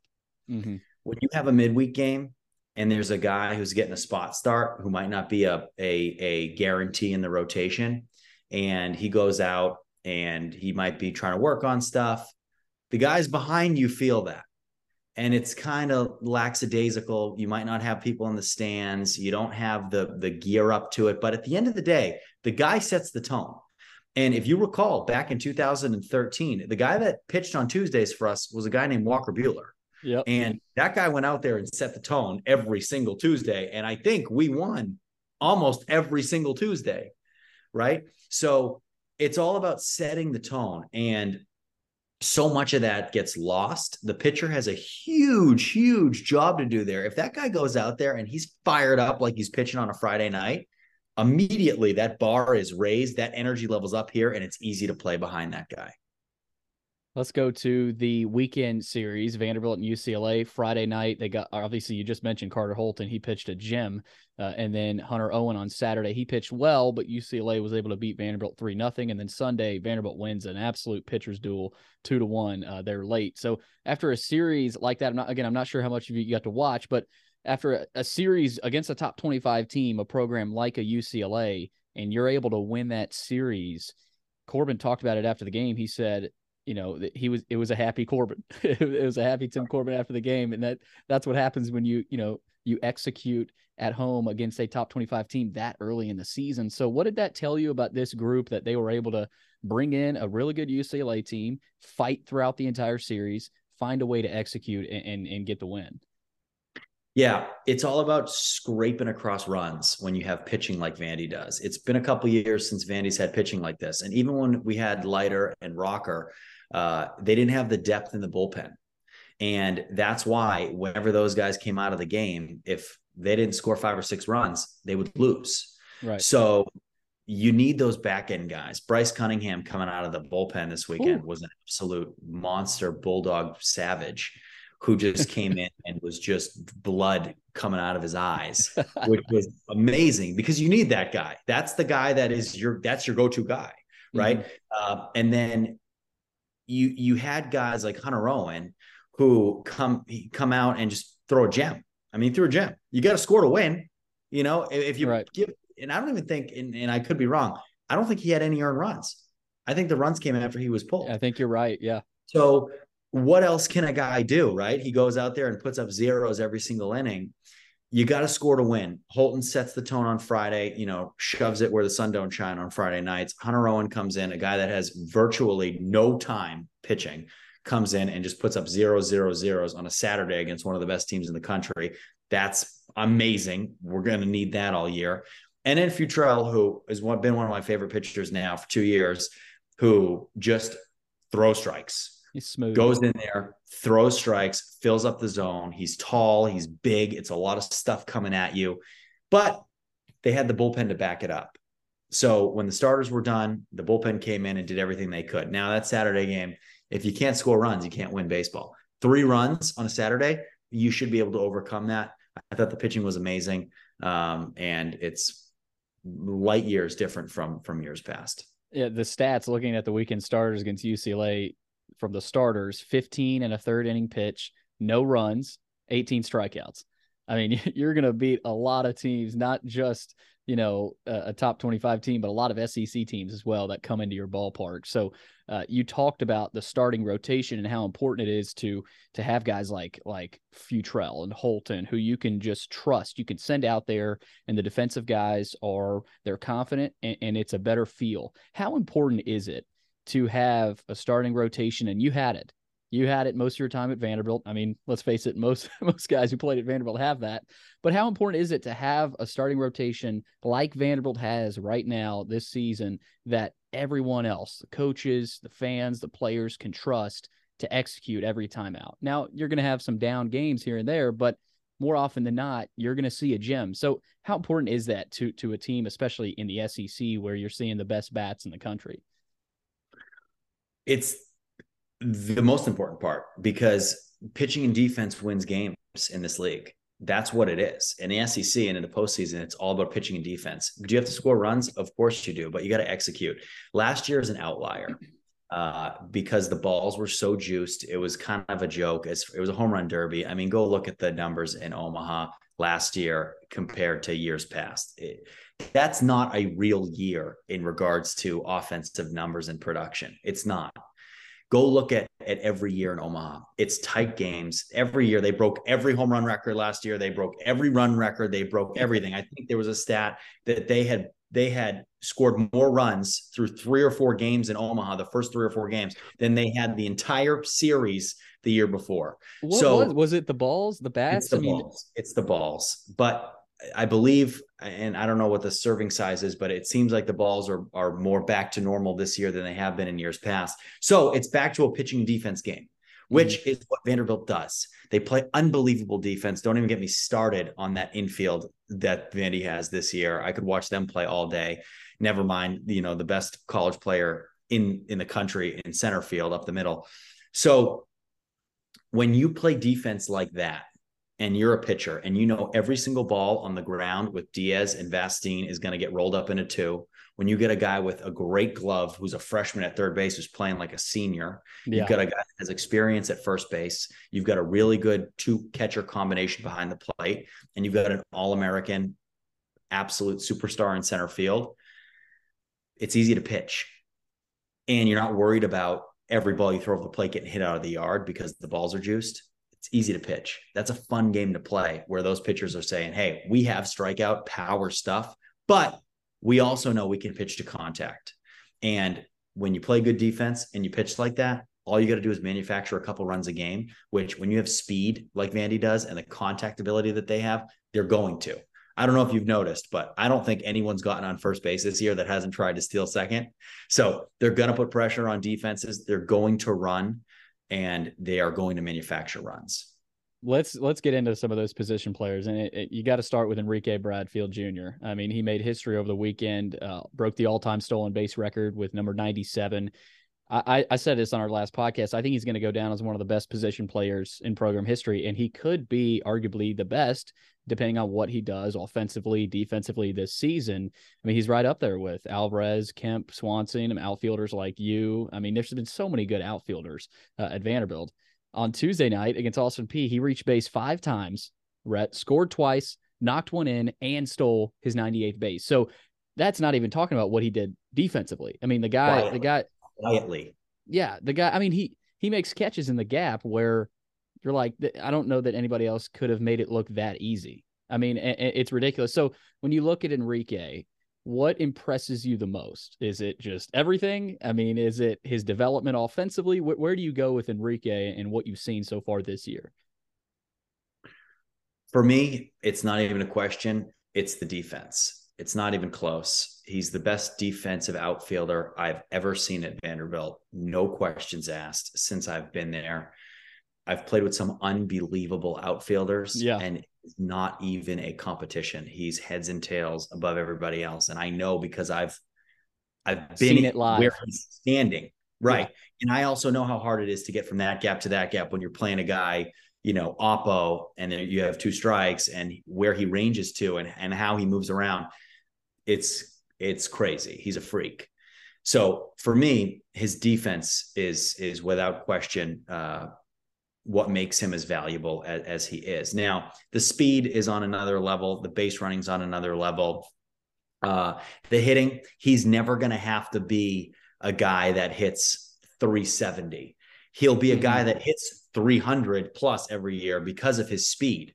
His speed is without question his most valuable asset. Now, he, he's a great contact hitter. The bunt tool is great. Uh, the way he can soften defenses with the threat of the bunt is great. It's going to help him hit just like he did this weekend. He brings, he moves the infield around and then can take a fastball middle in, stay inside of it, hit a ground ball base hit to the left side through shortstop through the five hole. And the five hole is so soft because the third baseman's playing so in. Um, he's dynamic. You know, he's not going to hit 10, 15 home runs. He's not going to do that. But he doesn't have to do that because Mhm. all he has got to do is get on base. He, he's guaranteed to get in a scoring position within five pitches and he's going to play defense that's going to save 10 runs a year. So for me, watching him just work counts, walk, that's exciting for me. And and of course, on defense, he's so fast that on line drives, he can read balls for a split second longer than other people because he can make up for it with his with his uh with his with his feet. Let's go to that middle infield, right? Davis Diaz at short, Jonathan Vastine at second.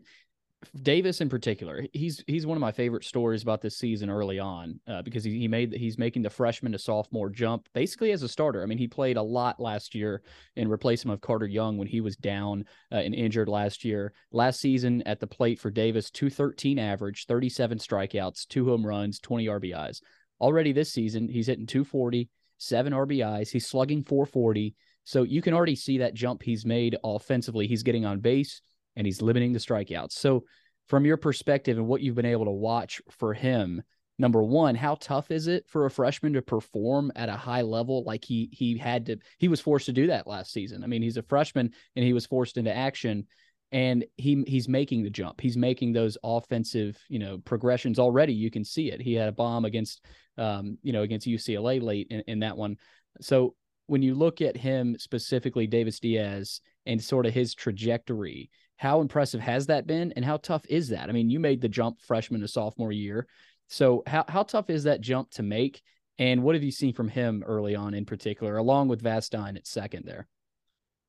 You know, Billy, I don't really care about Davis Diaz offense. I don't. If he hits 200 again this year, I'd be fine with it. It's all about defense. I don't care. Everything else is is just extra. It's a cherry on top.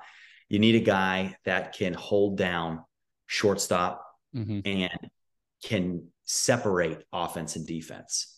If Davis Diaz can hit 250, amazing. This, this team will win 50 games. If he hits 200, it doesn't matter as long as he separates his offense from his defense. When you have mm-hmm. a guy like that who just makes every single play look so easy and makes all the routine plays, he reminds me of a Vince Conde, a guy who's a gold glove shortstop. Mm-hmm. Never impressed you with the bat, 270, 280 in a great year, 300, 310, but makes every play on defense. That is what they need at shortstop. Now, a guy like Vastine playing second base, that's more of a power position. That guy needs to hit. Now, if you swap them, it's fine. But one of the two of those guys needs to be rock solid defense, and the other right. one needs to hit. So right now, Vastine is your hottest player. No questions yep. asked. He's a shortstop playing second base. He's made the he makes the fastest turns in the middle infield that I've seen since Dansby and and Tyler Campbell. It's outrageous how fast he gets rid of the ball. It's because he's got an absolute cannon playing second base. He doesn't need to move his feet. He, one thing that I've noticed, which is so rare, and I don't know how many people have picked up on this, but when you turn a double play and you run a six four three and you throw a guy out at first base by seven feet every single time, that doesn't happen. It's usually yeah. bang bang. Nothing's I noticed that. Yeah. Vastine throws people out by six feet. So having those two in the middle and having them be dynamic, that's all that matters. They are going to save more runs and save more pitchers because every time you hit a ball on the ground with two out uh, with one out, it's a double automatic double play. That means way more to me. And that saves more runs than the runs you gain by Davis Diaz hitting 275, 300 and, Vastine at the plate, his swing, that I mean, that stroke reminds me of Yaz a little bit. The way he, you know, sort of at the left-handed bat, you know, sort of lifts that that that swing at the end. It just reminds, and that's, you know, you see a swing like that. You know, I mean, you were a left-handed guy out of the box. I mean, he's it seems like he's almost already halfway to first a lot of times too. So he's got sort of that that speed edge with Bradfield. Let's go to Maldonado he he was nails in the final three innings against against UCLA on Sunday with his 11th career save.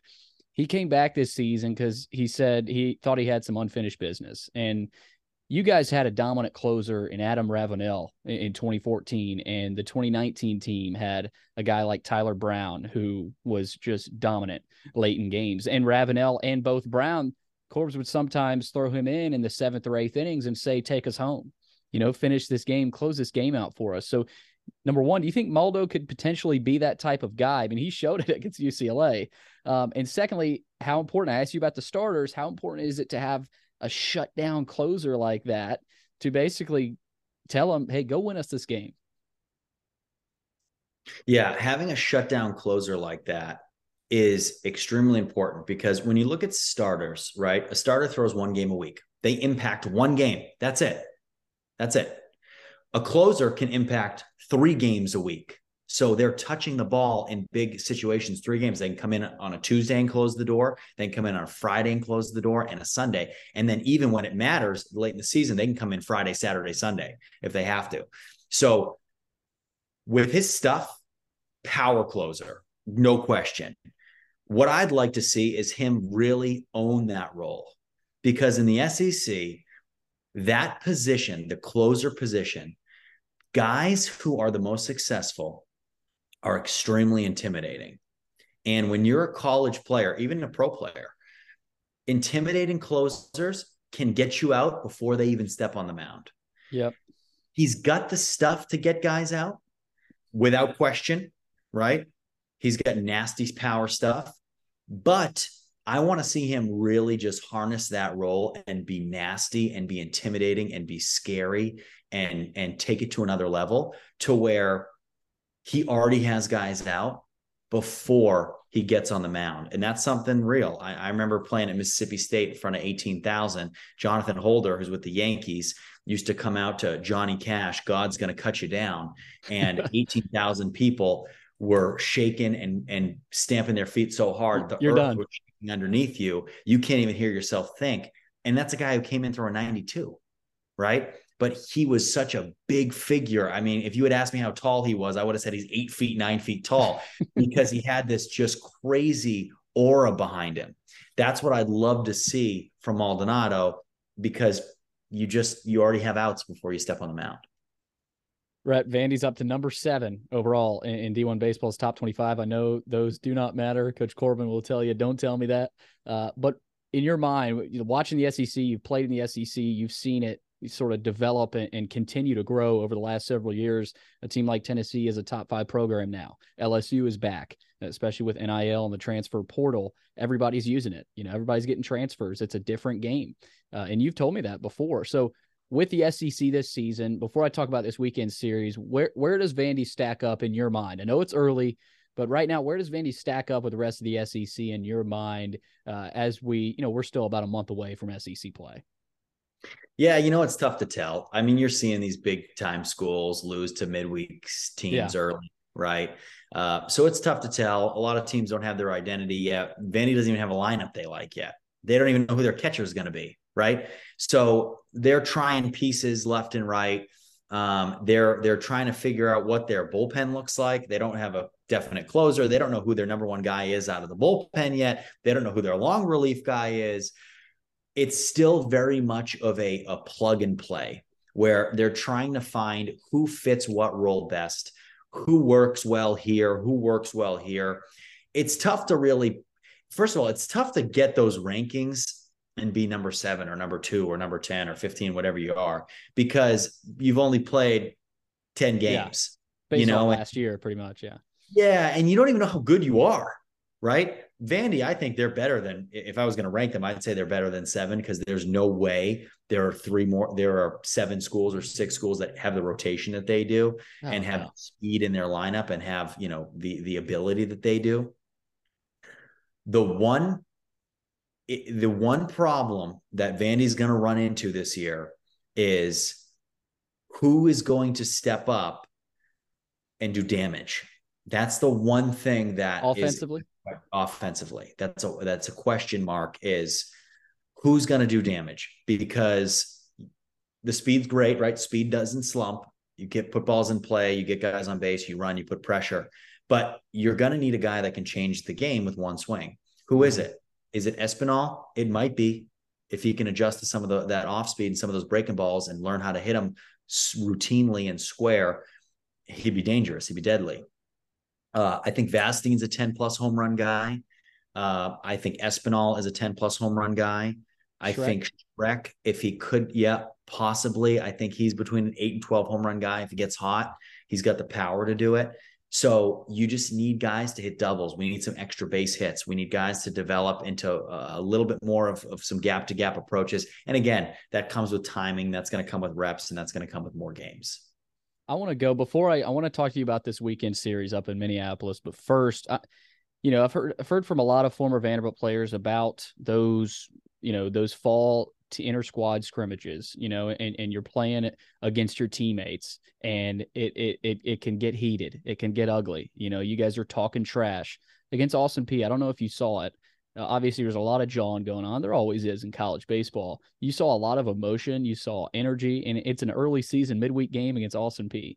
And you know, you you feel like I started to think about, okay, this had to start in those fall inter squad games where you know you're barking at your teammate, you know, you and and you're saying, you know, give me that, give me your fastball, give me, you know, give me your best pitch. So is that where those start? Because obviously you guys always play with energy, but put me in the dugout of an inter squad scrimmage in the fall where Corbs basically lets you go and say, eat each other up. So it, take me behind the scenes there and how just how heated and ugly those can get because I've heard a few stories. Yeah, they get ugly for sure, but that's good. That's competition. That's healthy. That is that is what it's about. That's hey, you know, here it is. We're laying it out on the line. Um, and I remember when I was at Vandy, all we used to do was talk trash. We talked trash to each other, and then you know, I remember um, being young and and being at Vandy and getting on second base, and someone saying to me, "Man, I hate you guys," and I was like, "How come?" And he goes, "You you guys think you're better than everybody else." And I looked at him. I said, "We are better." You know, like look at you you know uh, so that's what it's all about we, all we do is talk trash but that's a sign of a confident team and that's what i love because teams that aren't confident in themselves they don't talk trash because they're afraid. They don't they don't feel like they can back it up. Guys that talk trash they think they can back it up. They're they're confident in who they are and, and their abilities. So i love that. I love chippiness. I love edginess. I love guys getting in each other's faces. I always have. Um, so when I see that stuff, it fires me up. And that's why, even more so, I want a guy like Maldonado coming out of the bullpen being nasty. I want him staring into the dugout. I want him buzzing guys if he has to, because that is the baseball I love. I love Carter Holton striking out the side in the fourth inning in a big spot with a guy on third base and fist pumping and, and yelling at a hitter. I love that. I also came from, you know, an era at Vanderbilt where Carson Fulmer would stare guys down walking up to the mm-hmm. plate, punch them out on three pitches, and then stare at them back into the dugout. You know, and Buehler doing the same thing, and then Rav coming in and and you know backing guys off the plate. So I love that kind of baseball. I love it in college. It's intimate, it's loud, it's in your face, and that is the game that I love so much. Fulmer struck out going back to him, uh, and I think you were on this team in the SEC tournament against Tennessee. It was a tight game. Fulmer strikes the last batter out to the end of the game. I thought he was going to go fight the guy. I mean, he, and and the catcher, I forgot who the catcher was that on, on that team. He was holding him back. I mean, I thought Fulmer was going to throw a punch at him. So, I mean, it, it gets to that level sometimes, and you know, you got to harness it. But Vandy's they've done a good job of that uh, over the years. So, uh, I, th- I thought that was that was funny there that story. But let's go to this weekend uh, Cambria College Classic in, Min- in Minneapolis up at US Bank Stadium. This is where the Vikings play. So it's mm-hmm. it's going to be an interesting setting. I can't wait to watch it just to see what what what the setup looks like there. I think it's 300 and right. So, you know, Vandy's right-handed bats should have a fun time there. Uh, they play Nebraska, Maryland, and Minnesota, some Big 10 teams that Vanderbilt rarely faces in, in the regular season. Have you ever played inside of a dome stadium where football is played for baseball. Have you ever played an atmosphere like that? And if if if if you had RJ Schreck come up to you and ask you for some for some advice, you're playing, you know, in a dome or you know he's got a 300 foot you know fence out there and right to hit to hit hit to. What would you tell these guys as they go, you know, they they go play Minneapolis in a unique setting? You know, these guys are are in a crazy situation because they just played in a dome last week two yeah. weeks ago. So for them, it's going to be like nothing's different. You know, usually you go to a dome and you look up and you got to take a ton of reps of fly balls and batting practice because the ball with the color of the ceiling, it looks totally different. You have to judge. It's hard with depth perception. A lot of times there's things hanging that you have to maneuver around and make sure that you have good lines of sight. Uh, but for these guys, I don't think they're going to have a problem with it. I mean, you know, you're talking about a, a, select group of teams that have played in a dome in their existence. Yeah. Never mind two weeks ago. So I think for them, it's going to be an easy transition. Now, as far as the depths of the field, the walls, um, the gaps, and all that stuff, they just have to play and, and that's something that they're used to they're coming off of uh, playing every day at a field that's 305 down the left field line so i don't think that it's going to change how they're planning on doing anything. Now, if you have big home run hitters on your team, then you you can change your approach totally. You can back up the plate a little bit, look to pull more if you're left-handed or if you're right-handed, get on back off the plate a little more, try to get your hands extended even more than more so than you are. Uh, and if you're left-handed, I'm sorry, get on the plate more and try to yank and pull something down the right field line and knock it out of the park.